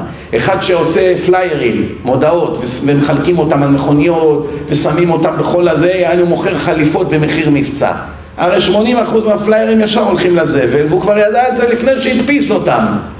על מה הוא שמח? על ה-20% שיגיעו לידיים הנכונות. ומתוך ה-20 אחוז חצי מהם יבוא לחנות והנה מכר עוד 500 חליפות ככה זה עובד, מה? מתוך מה, אנחנו חיים בדמיונות? מה, לא ידענו שחלק מהמיליון הזה, חלק יזרקו, חלק יתעלמו, חלק ילך לאיבוד, בסדר, זה חלק מהעבודה. חצי מיליון כן יגיעו לידיים, מתוכם חצי כן יראו, מתוך החצי אולי שליש מהם יחזרו בתשובה, הנה לך מאה אלף איש. נפלא. איזה יכול להיות מבצע יותר טוב מזה? אני לא חושב שהיה בהיסטוריה כזה, אני אומר לכם את האמת. לא חושב שנעשה בעם ישראל דבר כזה גדול ממשה רבנו ועד היום. זו דעתי האישית. במיוחד עכשיו, חודש אלול, אז זו הדרשה ודאי. בנוסף לחודש אלול ולדיסקים, עשינו כאן עוד דבר גדול מאוד ואנחנו מקווים בעזרת השם, כבר רואים בזה הצלחה יפה ויהיה עוד יותר בעזרת השם. העלינו עשרים ושתיים שנה הרצאות על disk on key כזה, flash drive. מתחבר לאוטו, למחשב, מתחבר לטלפון, פנטסטי. אלף שעות דרשות, סרטים, הכל כאן בעברית. מחיר שבעים וכמה שקלים, ו- ויש כאלה שתורמים את זה, מה שתורמים מחלקים לחילונים, שיחזרו בתשובה בחינם. כרגיל, תמיד אנחנו, המטרה שלנו להחזיר בתשובה, אף פעם זה לא נעשה למטרות ביזנס. ודבר נוסף, בעזרת השם, פתחנו כאן מרכז ברמת בית שמש, ששם יהיו בחורים ובחורות יודעי תורה, שהם יקבלו טלפונים מכל אלה שמתחזקים או רוצים להתחזק או שיש להם קצת משברים, כל הבעלי תשובה למיניהם שצריכים מישהו שיתמוך בהם, יסייע להם, ידריך אותם, יכניס אותם לישיבה המתאימה, לבית הכנסת המתאים, ימצאו להם עם מי ללמוד, תפילין, מזוזות, ברית מילה, שידוכים, ייעוץ איך מתנהגים עם ההורים, ההורים חילונים, ההורים אנטי, יש לי בן סורר ומורה, מה לעשות איתו, איך אני אתגבר על הבעיות, כל מיני בעיות שיש לבעלי תשובה. הבעיות לא נפתרות ביום שנהיית שומר שבת ושמת כיפה וציצית. אדם לעמל יולד, כל החיים האלה זה עמל. כתוב למען ענותך, לנסותך לראות את אשר בלבבך, אל תשמור מצוותיי אם לא. כל החיים אני מנחית עליך, איך אומרים? כאפות. למה? זה חלק מהמבחן, מה אתה מתלונן? קבל את זה באהבה. אברהם אבינו, הנחתתי עליו מכת מוות, הוא לא צייץ, רץ בהשתוקקות לעשות את רצוני. אחרי 99 שנה שהוא חיכה לבן, והבטחתי לו יהיה לך בן, הוא יירש אותך, לא יירש אותך העבד הכנעני, תירגע. הבאתי לו בן ואמרתי לו תחזיר אותו חזרה, לך תהרוג אותו. הוא לא שאל מילה, צייץ, כלום, רץ בבוקר, חמש בבוקר כבר היה בדרך, וישכם אברהם בבוקר. ככה אני רוצה את היהודים. בגלל זה הוא אברהם אבינו לנצח ואפילו הערבים זוגדים לו אברהים והנוצרים אברהם, כולם זוגדים לו בגלל שהוא היה בדיוק מה שהשם רוצה שכל אחד מאיתנו יהיה. חייב אדם לומר בכל יום מתי יגיעו מעשיי למעשה אבותיי, אברהם, יצחק ויעקב. אז אמנם אנחנו לא מטומטמים, אנחנו יודעים שלא נהיה אברהם אבינו וגם לא יעקב, לא נהיה, ברור. אבל אם לא נשאף, לא נגיע לכלום. תחלום להיות אברהם, תהיה עשרה אחוז מאברהם. בזכות זה הגעת לעשרה אחוז. אם היית חולם להיות שחקן כדורגל, זה מה שהיית נהיה. צדיק לא היית, עולם הבא לא היה לך. אני יודע שיש כמה שחקני כדורגל, חלק יצרו איתי קשר בישיר, חלק בעקיף. שהם שמעו את ההרצאה שלי על שבת, הם קיבלו את מכת חייהם. שחקנים מאוד מצליחים פה בליגה. ואז הם אמרו, מה נעשה? מאות אלפי דולרים משכורת בשנה, מה, נוותר על הכל? ניסיון, זה ניסיון קשה, כל הכבוד, גם השנים עוברות, הוא לא יהיה צעיר לנצח, יש לו כך וכך שנים לעשות את הכסף וזהו. כבוד הרב, אני עוד שלוש שנים פורש, כבוד הרב, עוד ארבע שנים מקסימום נשאר לי לשחק. אחרי זה אני אחזור בתשובה, אבל עכשיו חבל, אני אפסיד מיליון דולר, אני זה, אני זה, שאלות שהם שואלים. חלק מהם יצרו קשר עם שרת הספורט. אמרו לה, אנחנו לא רוצים שהליגה תהיה בשבת. התחילו לעשות בלאגן. כבר עמדו פה לשנות את המשחקים, שלא יהיו בשבת. עד שקם הערב רב, הבג"ץ, כרגיל. חס וחלילה שיעשו פה מה שהשם אמר. חס וחלילה. אם זה היה באמריקה והייתה ליגה והיו שם שחקנים יהודים והם היו פונים לשר הספורט, לעולם לא היה שופט בית משפט גוי אומר אתם חייבים לשחק בשבת כי באמריקה מכבדים את הדת. היו אומרים יש כאן חופש הדת אי אפשר לפטר יהודי על זה שהוא לא בא לעבוד בראש השנה ויום כיפור אפילו שזה יום שלישי. הבוס שלו, מפטר אותו מיליונים הוא יצטרך לשלם לו תביעה אם פה בן אדם עבד ביום כיפור רוצה לעבוד ועכשיו חזר בתשובה והוא לא יכול השנה לעבוד. אומרים לו צריכים אותך במשמרת, לא יכול. רוב הסיכויים שאם יפטרו אותו פה הוא יצא בכלום. באמריקה הוא מקבל מיליוני דולרים על זה. פיטרו אותו בגלל שהוא יהודי דתי. למה? יש כאן יצר הרע. מאיפה נובעת השנאה לדת? השטן מחרחר את זה. כי אם לא, אין מציאות ש... שכולם פה ישע... כולם פה יחזרו בתשובה, מה האמת היא משכנעת. מי שקורא את התורה פעם אחת בחיים שלו פעם אחת, קחו, תנסו אותי. קחו את התורה, תקראו אותה פעם אחת. אתם יודעים מה? לא צריך את כל התורה. רק את ספר דברים תקראו. תקראו את הפרשה הראשונה בראשית ברא אלוקים את השמיים ואת הארץ. תדלגו ישר לספר דברים תקראו את ספר דברים, חמש, שש שעות ייקח לכם כל הסיפור. לא חייבים ביום אחד. שבוע, שבועיים תגמרו את הכל. תראו איך זה משנה לכם את כל החיים ואת כל ההסתכלות על החיים. פתאום תבין מה זה בורא, מה זה בריאה, למה נברא העולם, מה תכלית החיים. אנחנו עשינו סרט תכלית החיים. הצלחה אדירה היה פה. ברמה גבוהה מאוד. גם כן מאות אלפי צפיות היה וחילקנו המון המון דיסקים. הרבה אנשים חזרו בתשובה מהסרט הזה. כבר הבאנו את זה לצופה מוכן על מגש. ליקטנו את הכל והבאנו לו. אבל אפילו לאחד שאין לו את הסרט, תקרא בעצמך את ספר דברים, תראה, תראה מה כתוב שם. תראה איך השם מסתכל עליך, תראה מה הוא חושב עליך. ודבר אחרון, לפני שאני אתן זמן לשאלות,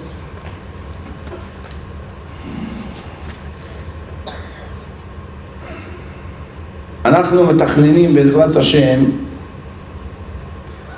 אחרי סוכות, עוד אין לנו תאריך מוגדר, אבל זה קצת אחרי סוכות, שזה נגיד אה, עוד חודשיים פלוס, לעשות כאן סמינר לרווקים, לרווקות, למשפחות, סמינר, סמינר וויקנד בבית מלון עם אוכל טוב ואווירה טובה ושיעורים עם הוכחות לכל אלה שאתם מכירים, חילונים, חילוניות, אנשים שירדו מן הדרך, אנשים שמעוניינים ולא יודעים איך, זו הזדמנות נפלאה. בדרך כלל בסמינרים יש את הכמות חוזרים בתשובה הכי גדולה שיש.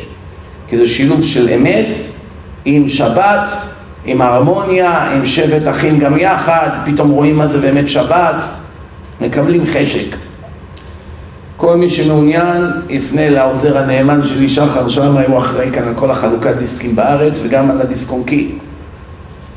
ברוך השם, לאורך כל הדרך השם תמיד שלח שליחים, לא, לא רק טובים, טובים במדרגה קיצונית. טובים לא תמיד מספיק. אנשים רגילים טובים לא תמיד, צריך אנשים שהם סופר סופר טובים למשימה הזאת. מוסרי נפש, לא מחפשים כספים, לא רוצים כבוד, לא רוצים את השם שלהם באף מקום. כל דבר הם רצים לבד לעשות, לא צריכים הוראות מהרב. אין מתנה יותר יפה מזאת. מה, תיקח את הרב הכי גדול בהיסטוריה, אם אין לו שליחים, מה הוא יכול לעשות? לדבר לקיר. ומי הוא ידבר? מי יביא את האנשים?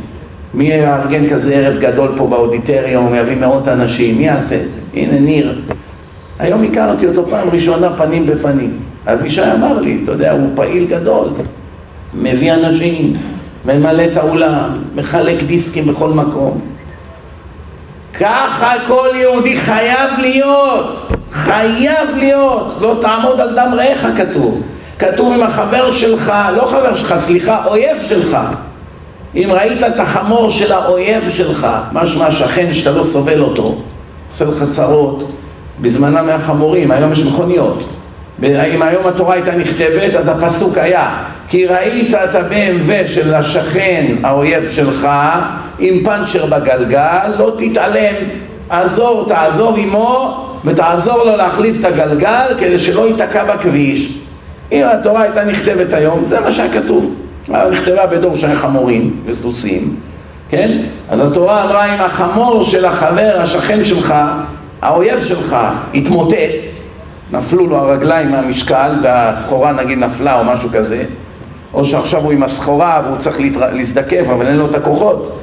רוץ מהר, תפשיל שרוולים ותעזור לו, תפרוק את החמור, תקים את החמור. תעזוב, תעזוב עמו. אסור להתעלם מהאויב. קל וחומר מאוהב. אם יש לך אוהב בכלל, מה אתה יכול להתעלם ממנו? אומרים חז"ל קל וחומר אם מחמור עלוב של יהודי שאתה לא סובל אסור לך להתעלם מנשמה של יהודי, בן של הקדוש ברוך הוא, שהיא אבודה בחילוניות ובחושך הרוחני ובכלל לא מבין למה הוא חי. מותר לך להתעלם ממנו? איך אתה יושן בלילה? איך בן אדם ישן בלילה שהאחים והאחיות שלו הם חיים פה כמו גויים ועוד מעט הם הולכים לדיראון עולם והם יסבלו לנצח נצחים על זה. איך אפשר לישון בלילה? אני לא מבין. אם היה לנו איזה אח או אחות מאושפז במחלקה לסרטן עם חוטים וכל מיני מכשירים ובלי שערות ואיבדו 50 קילו ממשקלם אפשר היה לישון בלילה?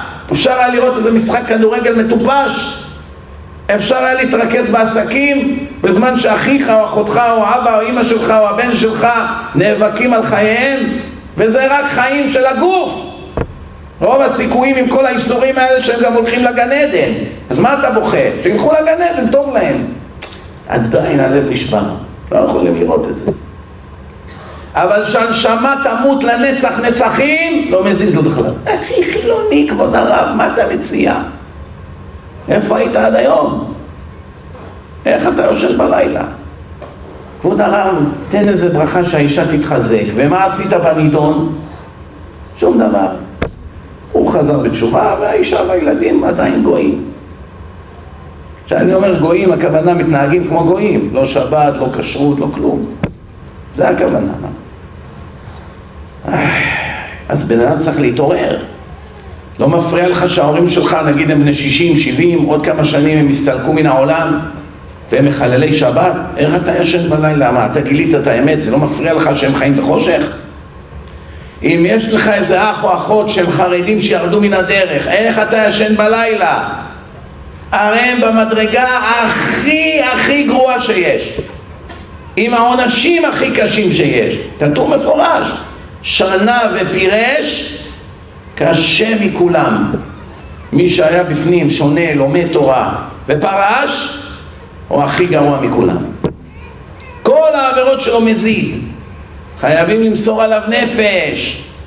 חייבים רבותיי יש כאן נוער שהיה דתי או היה חרדי ומהתאוות שלהם וכל מיני שראו דברים שאסור לראות ונכנסו לאינטרנט ונכנסו למקומות שזה טמטם להם את השכל והדליק להם את היצר הרע במכה זה כמו נרקומן, הם לא יכלו לעמוד בזה והתמכרו לחיי שקר. ואז כמובן התחילו לבנות כל מיני תירוצים למה הם נהיו חילונים. אף על פי שכמעט כל מה שהם אומרים זה שקר. והידרדרו לבאר תחתית, לשאול תחתית. איך אנחנו נתעלם מהם? מה, הם לא יהודים המסכנים האלה? זה שהם חיים בדמיונות והם חושבים שעכשיו בגלל שהם התרגלו לחיים החילוניים אז הכל נשכח נו, הם מדומיינים. עוד מעט הקערה תתהפך להם על הפנים והם יצטרכו לשלם על כל עבירה ועבירה וזה במזיד. והעבירות במזיד העונש הוא פי מיליון יותר קשה. מחילוני שגדל בקיבוץ ולא ידע. העונשים שלהם הם הכי קשים שיש. אפשר להתעלם מהם? אני שואל. עשרות אלפי בחורים שהיו דתיים הידרדרו, עגילים, קעקועים מתלבשים כמו בהמות ברחובות. אני הייתי חרדי. אני גדלתי בבת ים, אבא שלי זה הרב פלוני. סבא שלי זה הרב פלוני. הבנתם? חייבים למסור נפש על האנשים האלה. חייבים להציל אותם. כולנו משפחה אחת. כל עם ישראל ערבים זה לזה כתוב. יהודי עושה עבירה ביפן, יהודי בארץ סובל יהודי בארץ עושה עבירה, יהודי בארצות הברית סובל כי כולם מקושרים בנשמות זה כמו אונייה עם אלף חדרים, אחד עושה חור ברצפה באחד החדרים, כל ה-999 האחרים טובעים יחד עמו. זה הכוונה כל ישראל ערבים זה לזה. בשואה צדיקים ורשעים נטבחו. גם הצדיקים הלכו עם הרשעים. למה? כי הם לא עשו אולי מספיק כדי להציל אותם מהחילולי שבת ומזה שהם נהיו כמו גויים. ושינו את השמות לגויים, הורידו את הכיפות. אולי אם היו עושים הרבה רעש וסמינרים וכל מיני דברים כדי להחזיר יהודים בתשובה אז השם היה רואה שכן אכפת. זה לא רק אני, העיקר שאני אהיה דתי, צריך גם להציל אחרים, אולי הם היו ניצלים, אנחנו לא יודעים חשבונות שמיים, אולי. דבר אחד בטוח, זה כתוב בתורה. מה שאמרתי קודם זה סברה, אולי כן, אולי לא. זה רק השם יודע. אבל זה כתוב בתורה, הוכח תוכיח את עמיתך ולא תישא עליו חטא. אם אתה רוצה שאתה בעצמך תנצל, תוכיח את היהודים מסביבך על העבירות שלהם. קח דיסק, זה תוכיחה, קח. מה זה? תכלית החיים, כדאי לך, סרט נפלא. לא, עזוב אותי מדעת, אני לא בשבילי. כדאי לך, תראה את זה, מה? תראה עשר דקות, מה אכפת לך? עשר דקות, תקדיש עשר דקות, לא, לא מעוניין, עזוב אותי, נו. אני אשלם לך, קח מאה שקל, תראה את הדיסק. הנה, תוציא לו, קח. אז הוא יתבייש. רוב המקרים הוא לא ייקח. מה אתה, הגזמת? מה, זה כל כך חשוב לך? בסדר, אני אראה. אחרי יומיים, בואי נא, הרסת אותי. איזה דיסק. לא ידעתי את הדברים האלה. יש לך עוד? כן, יש לי עוד חמישים דיסקים. תביא איפה? אלפי פעמים הסיפור הזה חזר על עצמו, אני עד. כמה פעמים אתה אומר לילד קטן, תאכל, תאכל, לא, לא, נגעל, לא, תאכל, תנסה, אם לא תירק. לא, לא, לא, לא רוצה. פתאום אתה נותן, בסוף נ... קח, תנסה, פעם אחת, בשבילי, פעם אחת. אם לא הולך תירק. טעם, it's not dead. למחרת, מילה לעצמו הר. אם לא היית מכריח אותו, הוא לא היה יודע שזה טעים. טעמו! כי טוב השם. אני רוצה לפתוח עכשיו, קודם כל, אתם רואים פה את השלט, כל אחד מכם ייקח בבקשה את הטלפון שלו וישלח אס.אם.אס למספר שכאן מולכם, ככה עם השם, ככה רושמים אתכם במאגר, ואז כל פעם שיש לך בעיה ואתה מתקשר לשם, כל שאלה, כל עזרה שאתה צריך, כמובן בחינם, שם יטפלו בך, יקדישו לך אדם, הוא יעזור לך, יענה לך על השאלות, יסדר לך עם מי ללמוד, מה שאתה רוצה. זה המטרה של הארגון הזה, לעשות פולו-אפ, טיפול המשך על כל אלה שרוצים להתחזק ואין להם איך, לא יודעים למי לפנות. זה רוב העם. יש הרבה שאם היה להם סיוע יומיומי, מהר מאוד היו מגיעים למדרגות גבוהות מאוד. כיוון שאין להם מי שהרב הזה החזיר אותם בתשובה מהדיסקים. אבל מה הלאה? מה עושים עכשיו? כמה אימיילים קיבלתי, כבוד הרב, שכנעת אותי, אני חייב עכשיו לשמור שבת. אבל איך? אני לא יודע מה זה לשמור שבת, מה לעשות? מה, אני חושב שיש לי שעתיים זמן לכתוב לו, תקנה פלטה, תעשה זה, זה כל אדם ואדם להתחיל להדפיס לו? צריך מרכז עולמי, אין שום בעיה, שלח לי את השם ואת הטלפון, אני מעביר להם את זה, יוצרים איתו קשר, שלום, משה, כן, מדבר הרב כך וכך ממרכז תמיכה, ובבקשה, הנה יש ספר בשם כך וכך, לך תקנה אותו למתחילים, נקרא שם זה, פרק ראשון, פרק שלישי, יש קיצור שולחן ערוך, קוראים לו כך וכך, תקנה אותו, יש, איפה אתה גר? אני גר בחולון, איזה רחוב? טק, הוא מסתכל, אוקיי, יש בית כנסת כך וכך, יש בית כנסת כך וכך, שם זה הרב זה, אנחנו נקשר אותך איתו, שם זה הרב ההוא, אתה מגיע לבית הכנסת, מחכים לך, שלום, נעים מאוד, ברוך הבא, כן, ותבוא לשיעורים, יש כל ערב שיעורים, אתה מתחיל להתקדם, אתה מתחיל להיות יהודי, אתה מנקה את הקליפות מהנשמה שלך, של מה נבראת? לאכול כמו קוף, שימפנזה, בשביל זה באת לעולם? אתה בניסיון, כל רגע כי מנסה השם אתכם, עין רואה ואוזן שומעת וכל מעשיך בספר נכתבים. כל רגע אתה מוקלט. זה שאתה לא מודע לזה, זה בעיה, אבל על כל מה שכבר הקליטו, השתמשו בך נגדך ביום הדין. אז זה שאתה לא יודע שמקליטים אותך, זה לא אומר שמישהו אכפת לו מזה, כן? עכשיו כבר הקליטו מי אתה ומה אמרת ומה עשית, נגמר הסיפור. מחר משפט. אז לכן תדאג שיקליטו דברים טובים, תדאג שיסריטו דברים טובים עליך. לא שחס וחלילה יגאלו את הכלכלה שלך, את הקלקול שלך לעיני כל הבית דין של מעלה ולעיני כל הצדיקים ויבוא הסבא שלך והסבא השני וכולם יראו אותך ואיזה בושות ואיזה ביזיונות הבאת למשפחה זה מה שאתה רוצה? הרי אם כל אחד ואחד מכם היה נכנס לכאן הבבא סאלי עליו השלום והיה אומר לאחד מכם תעשה טובה לך תשים, תביא לי כוס מים מה היה קורה כאן? בתוך שנייה הדרשה הייתה נגמרת. כולם כאן היו קמים ורצים. איפה יש מים? איפה יש מים? מה קרה? הצדיק ביקש כוס מים. מה, מביא לו את המים, נוגע לו ביד, נשק לו את היד. איש כזה קדוש, כל כולו מכוסה, 45 קילו.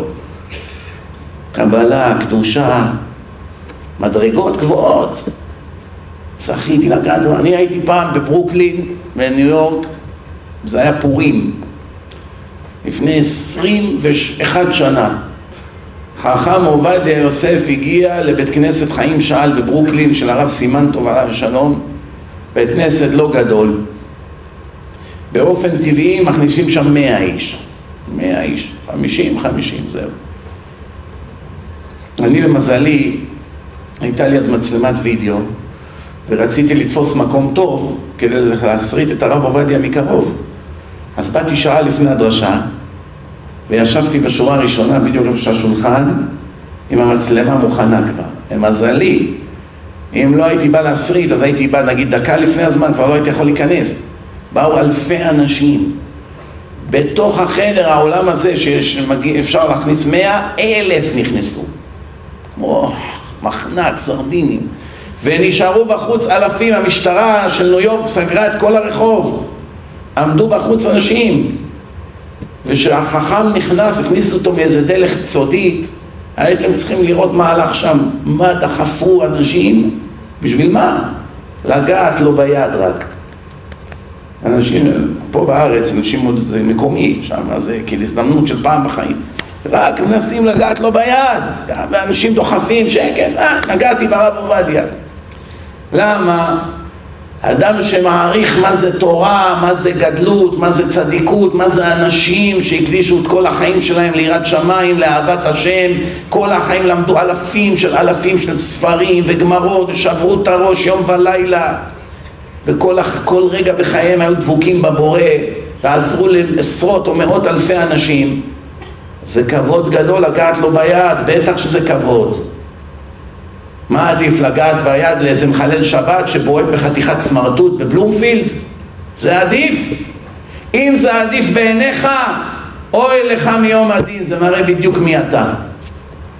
ואם אתה עוד לא הבנת את זה, השם יעזור שתבין ותתחיל לבכות על רוע מזלך ועל רוע מצבך.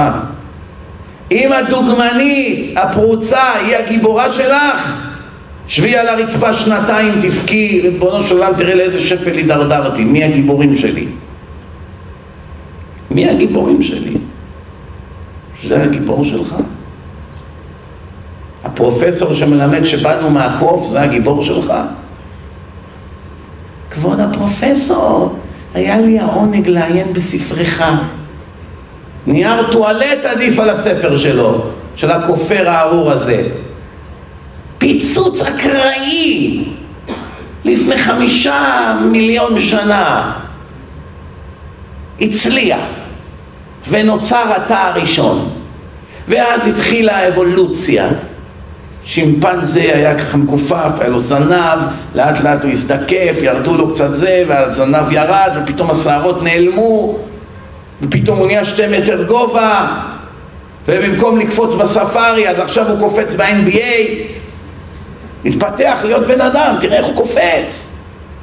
לפני כך וכך מיליוני שנה הוא היה שימפנזה, היה מונייה בניו יורק ניקס. ככה הם מספרים באוניברסיטה. זה פעם, לפני מיליונים של שנים, היינו קופאים. איזה שטויות. והיפה נפש, וואו, איזה, איזה מרצה. איזה פרופסור, משלמים גם 20 דולר להיכנס לשמוע את הזבל שהם מוכרים. ואין פה ואין פוצה פה, זה כמו המשל אה, בגדי המלך העירומים, זוכרים את זה או לא? שעכשיו המלך הזמין את כל המעצבי אופנה שיעשו לו חליפה למצעד. כולם באו, ובא איזה ישראלי אחד תחמן, הוא לא יודע להיות מעצב, אבל הוא רצה לעשות כסף. אז הוא בא למלך, אומר לו, תשמע, אני יש לי חליפה, רק מי שהוא בן אדם חכם רואה אותה. משהו מיוחד. מה? זה רק החכמים רואים. תכין לי. אז הוא אומר, בסדר. אז בא הוא, תביא, תביא, כבוד המלך, תשים את היד. רגע, שם לו ככה, שם לו, שם לו, רגע, חכה, שנייה, תן לסדר. והמלך מסתכל על עצמו, אומר, מה זה, אני ערום? הוא פוחד להגיד, מה? יגידו שאני אהבל. הוא אמר שרק החכמים רואים. אז הוא אומר לו, נו, איך אהבת את זה? אתה רואה איזה פסים? תראה איזה יופי. הוא אומר לו, נפלא, פש, איזה כישרון, המלך עושה ככה, נכנס לתפקיד. אומר לו, טוב, מחר המצעד. המלך יוצא לרחוב, וכולם יודעים שהכינו למלך חליפה שרק החכמים רואים. אז כולם, כולם עושים, כל העולם הזה בלוף והצגה. העולם במה ואנחנו שחקנים. משה, תראה איזה חליפה. וואו, נפלא. כל אחד רוצה להראות את עצמו חכם. פתאום בא איזה ילד קטן, עוד לא למד את הפוליטיקה של העולם הזה. אומר, אמא, אמא, למה המלך הוא עירום? מיד דממה. פתאום שקט נהיה. המלך שמע ככה. מה זה? פתאום עוד אחד אמר, כן, הוא צודק, המלך עירום, המלך עירום, המלך עירום. כולם צוחקים, מתגלגלים מצחוק. לא צריך להגיד לכם, הישראלי כבר ברח מזמן מהמדינה. קיבל את הכסף. מה אנחנו רואים מפה? הכל העמדת פנים, הכל בלוף. יש איזה אחד, הוא היה יהודי בן 16. אז אה, אמרו לו, תמצא עבודה, הוא אומר אין עבודות. המלך צריך מלצרים בארמון. הוא אומר אתה משוגע? זה מלך משוגע זה. אם אתה בטעות שופך איזה טיפת מרק או משהו, הוא הורג אותך, מוציא אותך להורג. הוא משלם פי שלוש אבל, משכורת שמנה. במקום שלושים שקל לשעה, תשעים שקל לשעה. אבל קריזיונר. אז הנער היהודי אמר, תשמע, אני, אין לי מה להפסיד, אין לי פרנסה, אני נמאס לי כבר מהחיים האלה. יאללה, אני לוקח את העבודה, מה שיהיה. טוב, יום אחד הייתה מסיבה, הזמינו אלפי אנשים, כולם יושבים, המלך יושב בראש השולחן, והיהודי הזה הביאו לו קערת מרק למזוג למלך. איך שהוא מתקרב, ככה כולו רואה בטעות שלא יהיה איזה מידע, איך אומרים, מעשה שטן, איזה ניצוץ מהמרק, עף לו ככה בהילוך איטי, בום, על העניבה של המלך. המלך מוריד את הראש, נותן ליהודי את המבט המפורסם, כולם יודעים, מתגדל והתקדש מרבה. היהודי הזה גמר. מה עשה היהודי? תפס את כל המרק, הכניס לו בפרצוף, עשה לו מקלחת עד הסוף, שהפך עליו את כל המרק. המלך ככה קם, מה? צועק לשומרים, קחו אותו עכשיו לגרדום, לא מחר. מיד כולם לקום וללכת לגרדום. תפסו את היהודי, אה? מביאים אותו לגרדום, שמו לו את החבל כבר. עכשיו המלך, הוא מת לדעת מאיפה באה לו החוצפה הזאת, איך היה לו כזה אומץ? אומר לו, תגיד, יעז פנים שכמותך, אני ראיתי הרבה חוצפנים בחיים שלי, ועוד ילד בן 16 כזה חצוץ, שופך על המלך מרק בפרצוף? אמר לו היהודי, כבוד המלך, עוד מלכותו, חס וחלילה שאני אזלזל בכבודך, אין האדם שמעריץ אותך יותר ממני. אז המלך אומר, אז איך תסביר ששפכת עליי מרק? אומר לו, אני אסביר לך. אני כל כך נזהרתי שבטעות לא יעוף עליך איזה משהו מהמרק, הלכתי ככה בעדינות, מה נעשה? מה זה לא בידי, פתאום טיפת מרק עפה עליך. איך שראיתי שנתת לי את המבט המפורסם שאתה עומד להוציא אותי מחר להורג, ידעתי שכל העם פה ירנן אחריך איזה מלך אכזר ורוצח, הורג אנשים על כלום, כיוון שאני חס על כבודך, לא רציתי שידברו נגדך אחרי שתהרוג אותי סתם, עשיתי פעולה שכולם יגידו איזה מלך, כל הכבוד, נתן לו מה שמגיע לו. הקרבתי את חיי למענך, למען השם שלך. לא ראו את הטיפה. לא, כולם לא ראו את הטיפה שם. איפה אתה יודע? אתה היית שם? אה, אוקיי. בסדר. בקיצור, המלך שמע ככה, איך אומרים? שכחה חמתו. תוריד, תוריד לו את החבל מהר, בוא נשב פה לידי. נהפך ליד ימינו. זה הבן איש חי הביא את המשל הזה לפני מאה, מאה עשרים שנה. על הפסוק חיים והמוות ביד הלשון. טוב, נפתח קצת כמה זמן לשאלות ונסיים. יש שאלות, כאן מה שדיברנו, מה שלא דיברנו, אלול, כן. כל, אה, אה,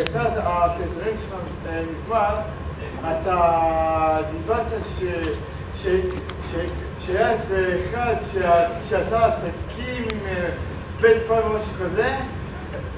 באו כמה אנשים שהיה מבינה שבשנייה אחת הוא הפך לעני.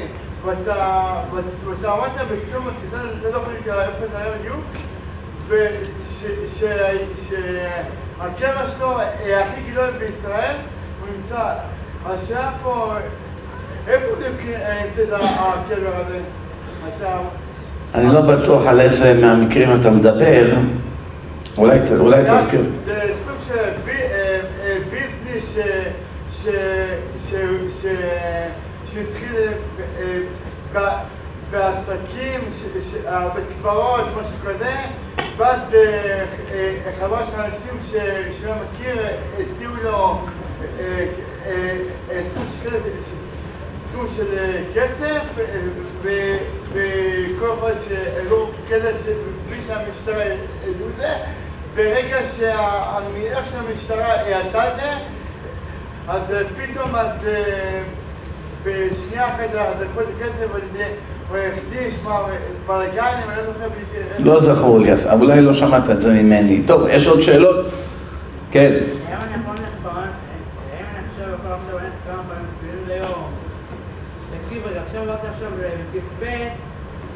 כאילו, עכשיו, תקשיב, ירד עכשיו בכיף ב' וכל הבוקר אנשים שם שפלים, כאילו, כאילו. כן. מה השאלה, אם מותר להניח יותר מפעם אחת ביום תפילין? מותר להניח כל היום תפילין. פעם היו לובשים תפילין כל היום. אין בעיה. זה מצווה בפני עצמה. כן. מי שאין בו דעת.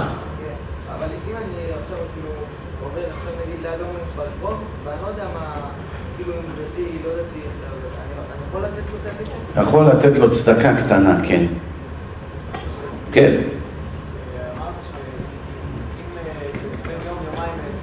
כן.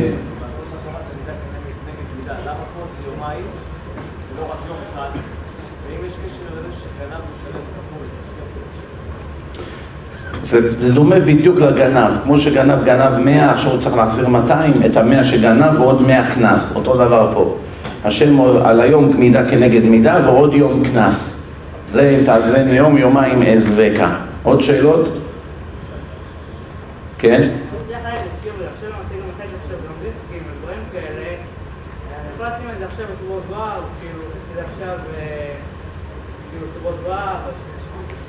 לשים את הדיסקים איפה? בתיבות דואר. בתיבות דואר, ודאי, למה לא? לא, לא ירצו, ישימו בפח. כמו כל הפרסומות ששולחים בדואר, כן?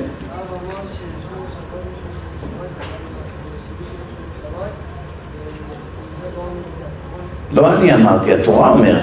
אני לא אומר כלום, אני רק אומר מה כתוב בתורה. נכון?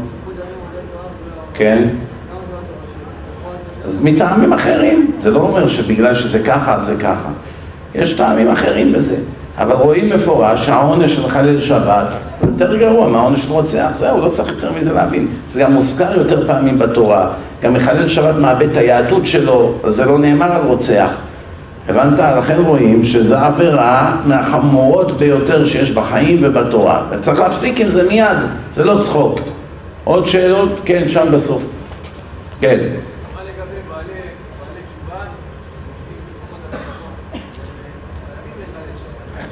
בעל תשובה צריך לעזוב את כוחות הביטחון. הוא לא יכול לעבוד שם בשבתות, בחגים, בגלל שאלה שמפעילים אותו הם לא יודעים הלכות והם מצפים ממנו לעבוד בשבת ובחגים אף על פי שאין פיקוח נפש. כוחות הביטחון לפעמים יש פיקוח נפש, אבל לא תמיד יש פיקוח נפש. לפעמים אומרים לו בוא תעמוד כאן במשחק כדורגל. אנשים נכנסים, הוא רק צריך לעמוד שם שלא ירביצו לסדרן.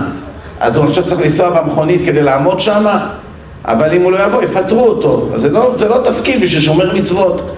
ביום שכוחות הביטחון יהיה להם רב שמדריך אותם איך לחיות על פי התורה, אז יהיה אפשר, כרגע אי אפשר לעבוד שם.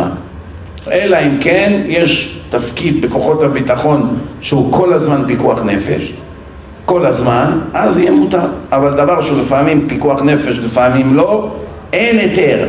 ולכן לא מומלץ. חוץ מזה בכלל להיות שוטר ולצער אנשים זה לא תפקיד טוב. זה לא תפקיד טוב, יש לזה עניינים מגלגולים קודמים, מי שיכול להימנע מכך עדיף לו. עוד שאלות, כן?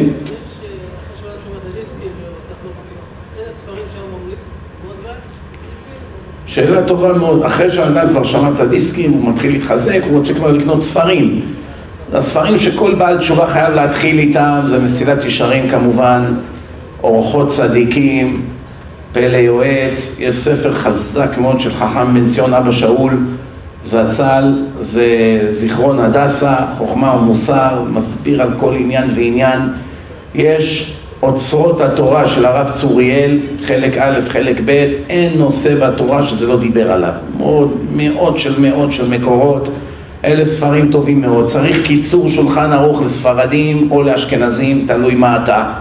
תתחיל עם זה, תתחיל לפחות את ההלכות הקצרות, להתחיל לקרוא איך מניחים תפילין, איך, איך שמים טלית, איזה שעה מתפללים, סוף זמן קריאת שמע, לפחות שיהיו לך כמה שיותר מושגים להבין. אחרי זה בעזרת השם כבר תבוא לישיבה, תלמד יותר שעות, תלמד קצת יותר לעומק, תתחיל ללמוד גמרא ומשנה וכולי, אבל בשלב ראשון צריך חומש עם רש"י, אין בעיה לקנות עם רש"י מנוקד, יש חומשים היום למתחילים, גם לילדים, שזה רש"י עם נקודות, יותר קל להבין, אפשר לקנות את זה, וכמובן להתחיל כמה שיותר לקרוא וללמוד. ואדם שלמשל מתחיל עם זה, המרכז הזה יהיה טוב מאוד בשבילו, הרבה פעמים הוא לא יבין, יהיה לו איזה אי הבנה, הוא יוכל לצלצל ולשאול. קראתי עכשיו בשולחן ערוך כזה דבר ומחר החג, מה זה אומר? שאני לא יכול ללכת לסבתא שלי? יסבירו לו, יהיה לו עם מי לדבר, הכל בחינם, כדאי, זה דבר מאוד מאוד יעיל. עוד שאלות? כן.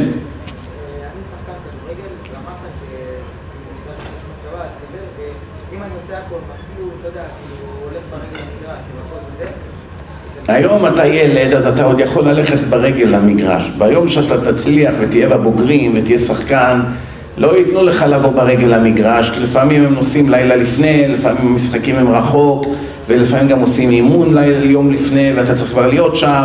זה לא כל כך פשוט. להיות שחקן כדורגל זה להיות מחטיא הרבים. אנשים באים לראות אותך בשבת, הם נוסעים במכונית, הם נכנסים, משלמים כסף, קונים כרטיס, מעשנים שם סיגריות, מקללים, צועקים, רבים מכות, חילול השם, כל זה על הראש שלך. למה? הם באו בגללך. זה מה שאתה רוצה, תרוויח מיליונים, תאבד את הנצח נצחים שלך, זה בחירה, תחליט. את מי אתה אוהב יותר, את השם או את הקריירה ואת הכבוד ואת הכסף? כן. אתה, כן. יש אמונה כזאת שמשיח בן יוסף כבר נפטר מן העולם. לא, לא כל כך ברור לגבי משיח בן יוסף כמו לגבי משיח בן דוד. אבל ברוך השם אצלנו הגאולה היא תלויה אך ורק במשיח בן דוד. אולי הרב כהנא, מי יודע. אתה יודע, בדברים האלה אין סוף דמיונות וניחושים. אולי זה היה זה, אולי זה היה זה, אולי, אולי, אולי. צריכים להתעסק במה מוכח, לא מה אולי. ייתכן, סיכוי ודאי שיש.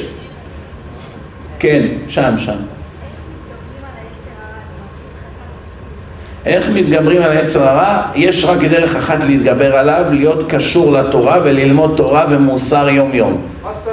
מי שלומד יום יום מוסר, שומע דיסקים, שומע הרצאות, למשל זה אמרתי, כל יום תשמע דרשה באוטו, ברכבת, באוטובוס, עם אוזניות, תחבר את זה לטלפון או מה, ותשמע את זה באוזניות, כל הזמן אתה מקושר לתורה, זה נותן לך כוחות הנפש, אתה מקושר להשם, יש לך ניסיונות, אתה מתגבר עליהם בגלל שהרגע הנשמה שלך קיבלה אוכל, אבל מי שלא לומד תורה, הוא מתחיל לדרדר, אפילו שבוע מפסיק, תראו את התלמידי ישיבות מגיעים לבין הזמנים, שזה שבועיים שלוש הפסקה שיש, לפני חודש אלול, מדרדרים מרמה 90 לרמה 20.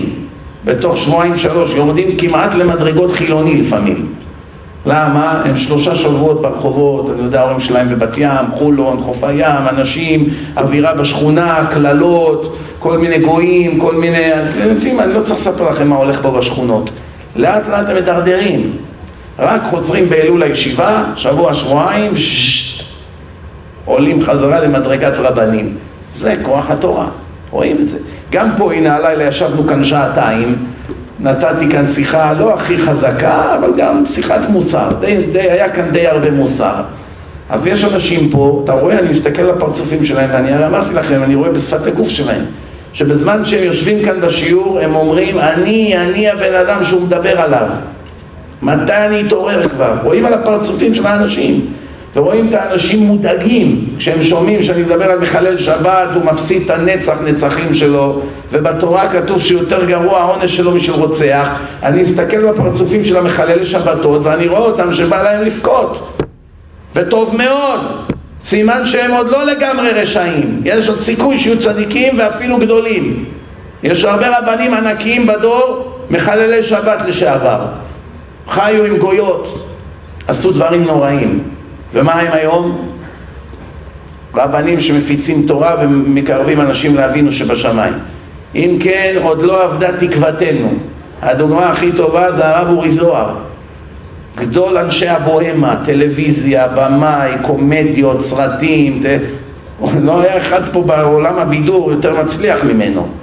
בשיא ההצלחה והעושר בעט בהכל והלך ללמוד תורה ועד היום מה עושה? רק מצוות וקירב אלפים של יהודים לאבינו שבשמיים.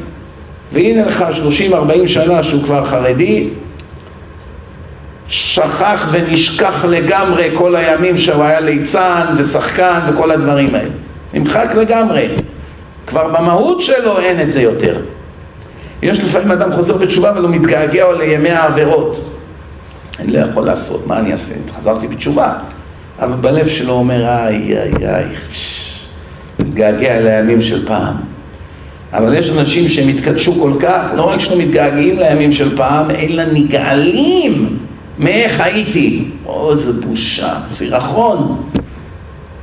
אני מכיר אחד, לקח את התמונות של החתונה שלו, ראה איך הוא היה לבוש, חליפה ורודה, שערות כאלה עם כל מיני תסרוקות מוזרות. פפיון, הסתכל על אשתו איך היא הייתה בשמלת כלה, כמו בגד ים בכלל זה נראה. מרוב הבושה תפס את כל האלבום, זרק אותו עם החמץ, למכירת חמץ, זרק את כל החתונות, עלה לו עשרים אלף שקל האלבום הזה. אמר חס וחלילה יום אחד שהילדים שלי בטעות לא ישימו יד על האלבום הזה, זה הסוף שלי. יראו איזה בהמה הייתי. איך הייתי מתלבש, איך הייתי חי, איך הייתי מתנהג, תראה את אשתי ליום של החתונה שלה מתחת לשכינה בחופה היא באה ערומה כאילו שבאה לאמבטיה. בחופה שלה היא לבושה כמו אחת שהולכת לה להתרחץ עכשיו. אוי לה בושה ואוי לה כלימה ורואים שהווידאו מסריטים אותה וזה ולא מזיז לה בכלל.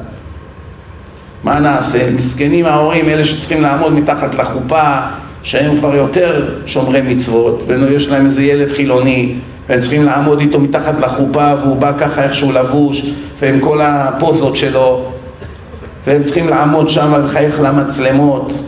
נורא זה, אין מה לעשות, מה נעשה? נקווה שהם יחזרו בתשובה.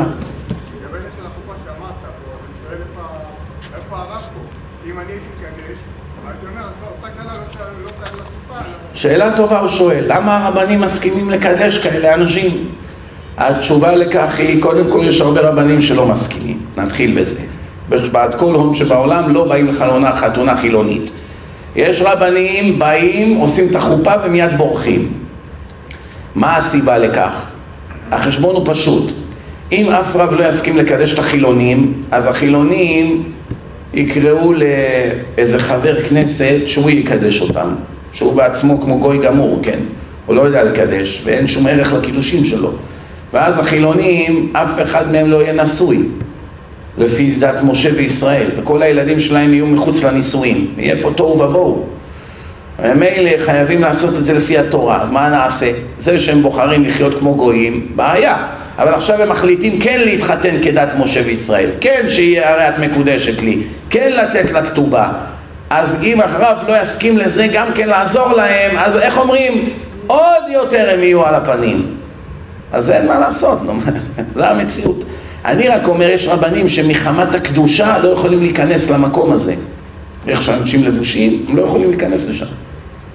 זה הורג אותם, זה הורג להם את הנשמה, כי הם אנשים מאוד טהורים, קדושים, שומרים על העיניים, על האווירה, הם לא באים לכל מקום. איך שהם באים למקום הזה עם המוזיקה החילונית, ואנשים שיכורים ושותים, וכל הפסמים, והרעש של אנשים עם העקבים, וכל הבלגן הזה, סדום ועמורה שם, ואחר כך הוא צריך לעמוד 40 דקות מתחת לחופה ולראות את אימא של הכלה, והאי וכולם, עם כל הספריים שלהם, וכל הבגדים הפרובוקטיים שלהם. זה לא פשוט, מה אתה חושב? אתה חושב שזה קל להם? ויש כאלה שזה הפרנסה שלהם. איך אומרים? מקבלים על זה כסף, אז הם באים. כל אחד והשיקולים שלו, כן.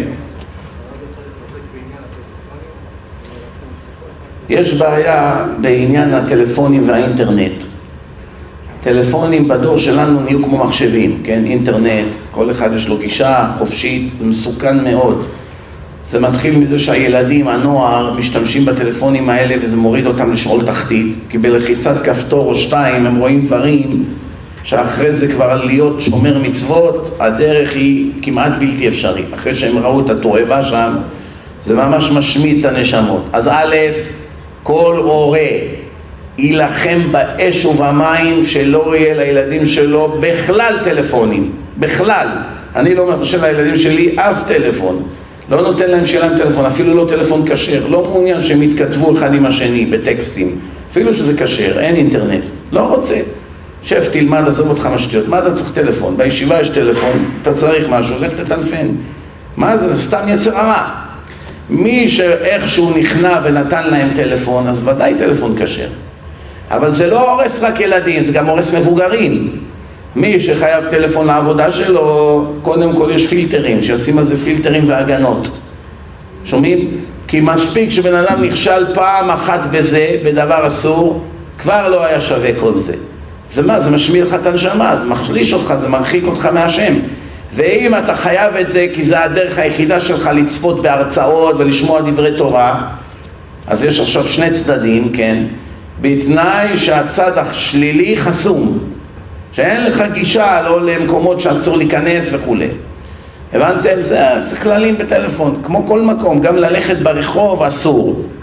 תלוי רק לאן אתה הולך. אם תיכנס לחנות שאסור, זה עבירה. תיכנס לחנות שמותר, אין בעיה. גם ברחוב כשהולכים צריך לדעת, אסור להסתכל. הסתכלת, נכשלת. בדיוק אותו דבר כמו בטלפון, על זה לא מדברים. כולם מדברים על הטלפונים שזה נכון. אבל מה אם ללכת ברחוב בקיץ? זה אותו דבר בדיוק כמו הטלפון, להפך יותר גרוע. כי לראות מוחשי בעיניים זה יותר גרוע מלראות בתמונה. מדאורייתא זה יותר חמור, תדעו את זה.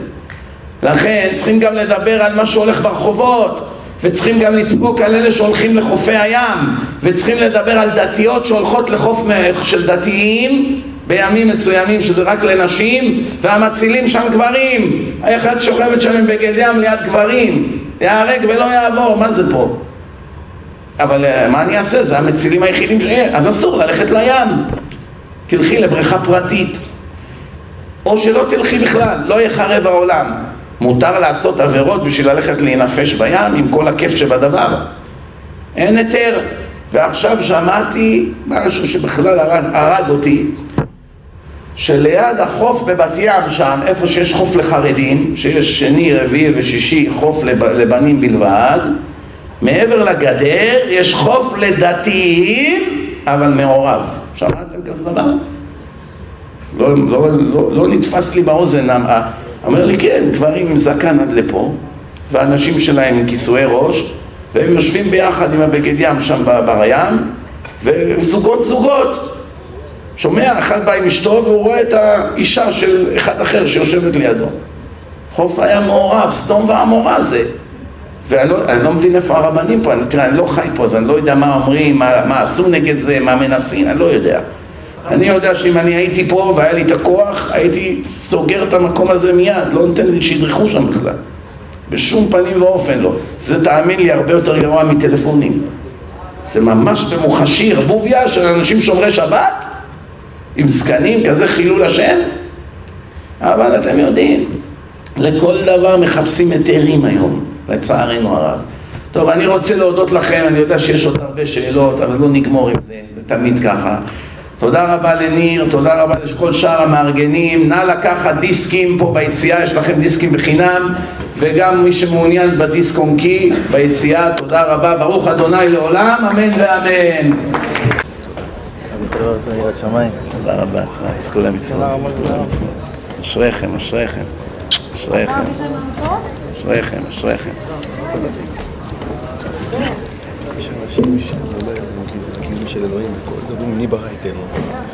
לא, תגיד לו, זה רק שאלה כזאת מי ברא, זה רק שואלים על חומר. חומר נברא, דבר רוחני לא שואלים כזו שאלה. זה לא, כי זה לא תלוי בזמן בכלל. הרב שניכם, הרב שליחם. כמה דקות, בואו נסיים עם הערבית ואחרי זה אפשר יותר זמן לדבר. תודה רבה, כבוד ברוכים הרב. תהיו, ברוכים תהיו, ברוכים תהיו, ברוכים תהיו. כבוד הרב, גם להמשיך עם השיתוף פעולה. המדינה בת, בת רזלה, רזלה, שתתעורר בעזרת השם, שתתעורר ותחזור להכרה ותהיה בריאה ושלמה. טוב, נו ערבית, יש כאן חזן או לא?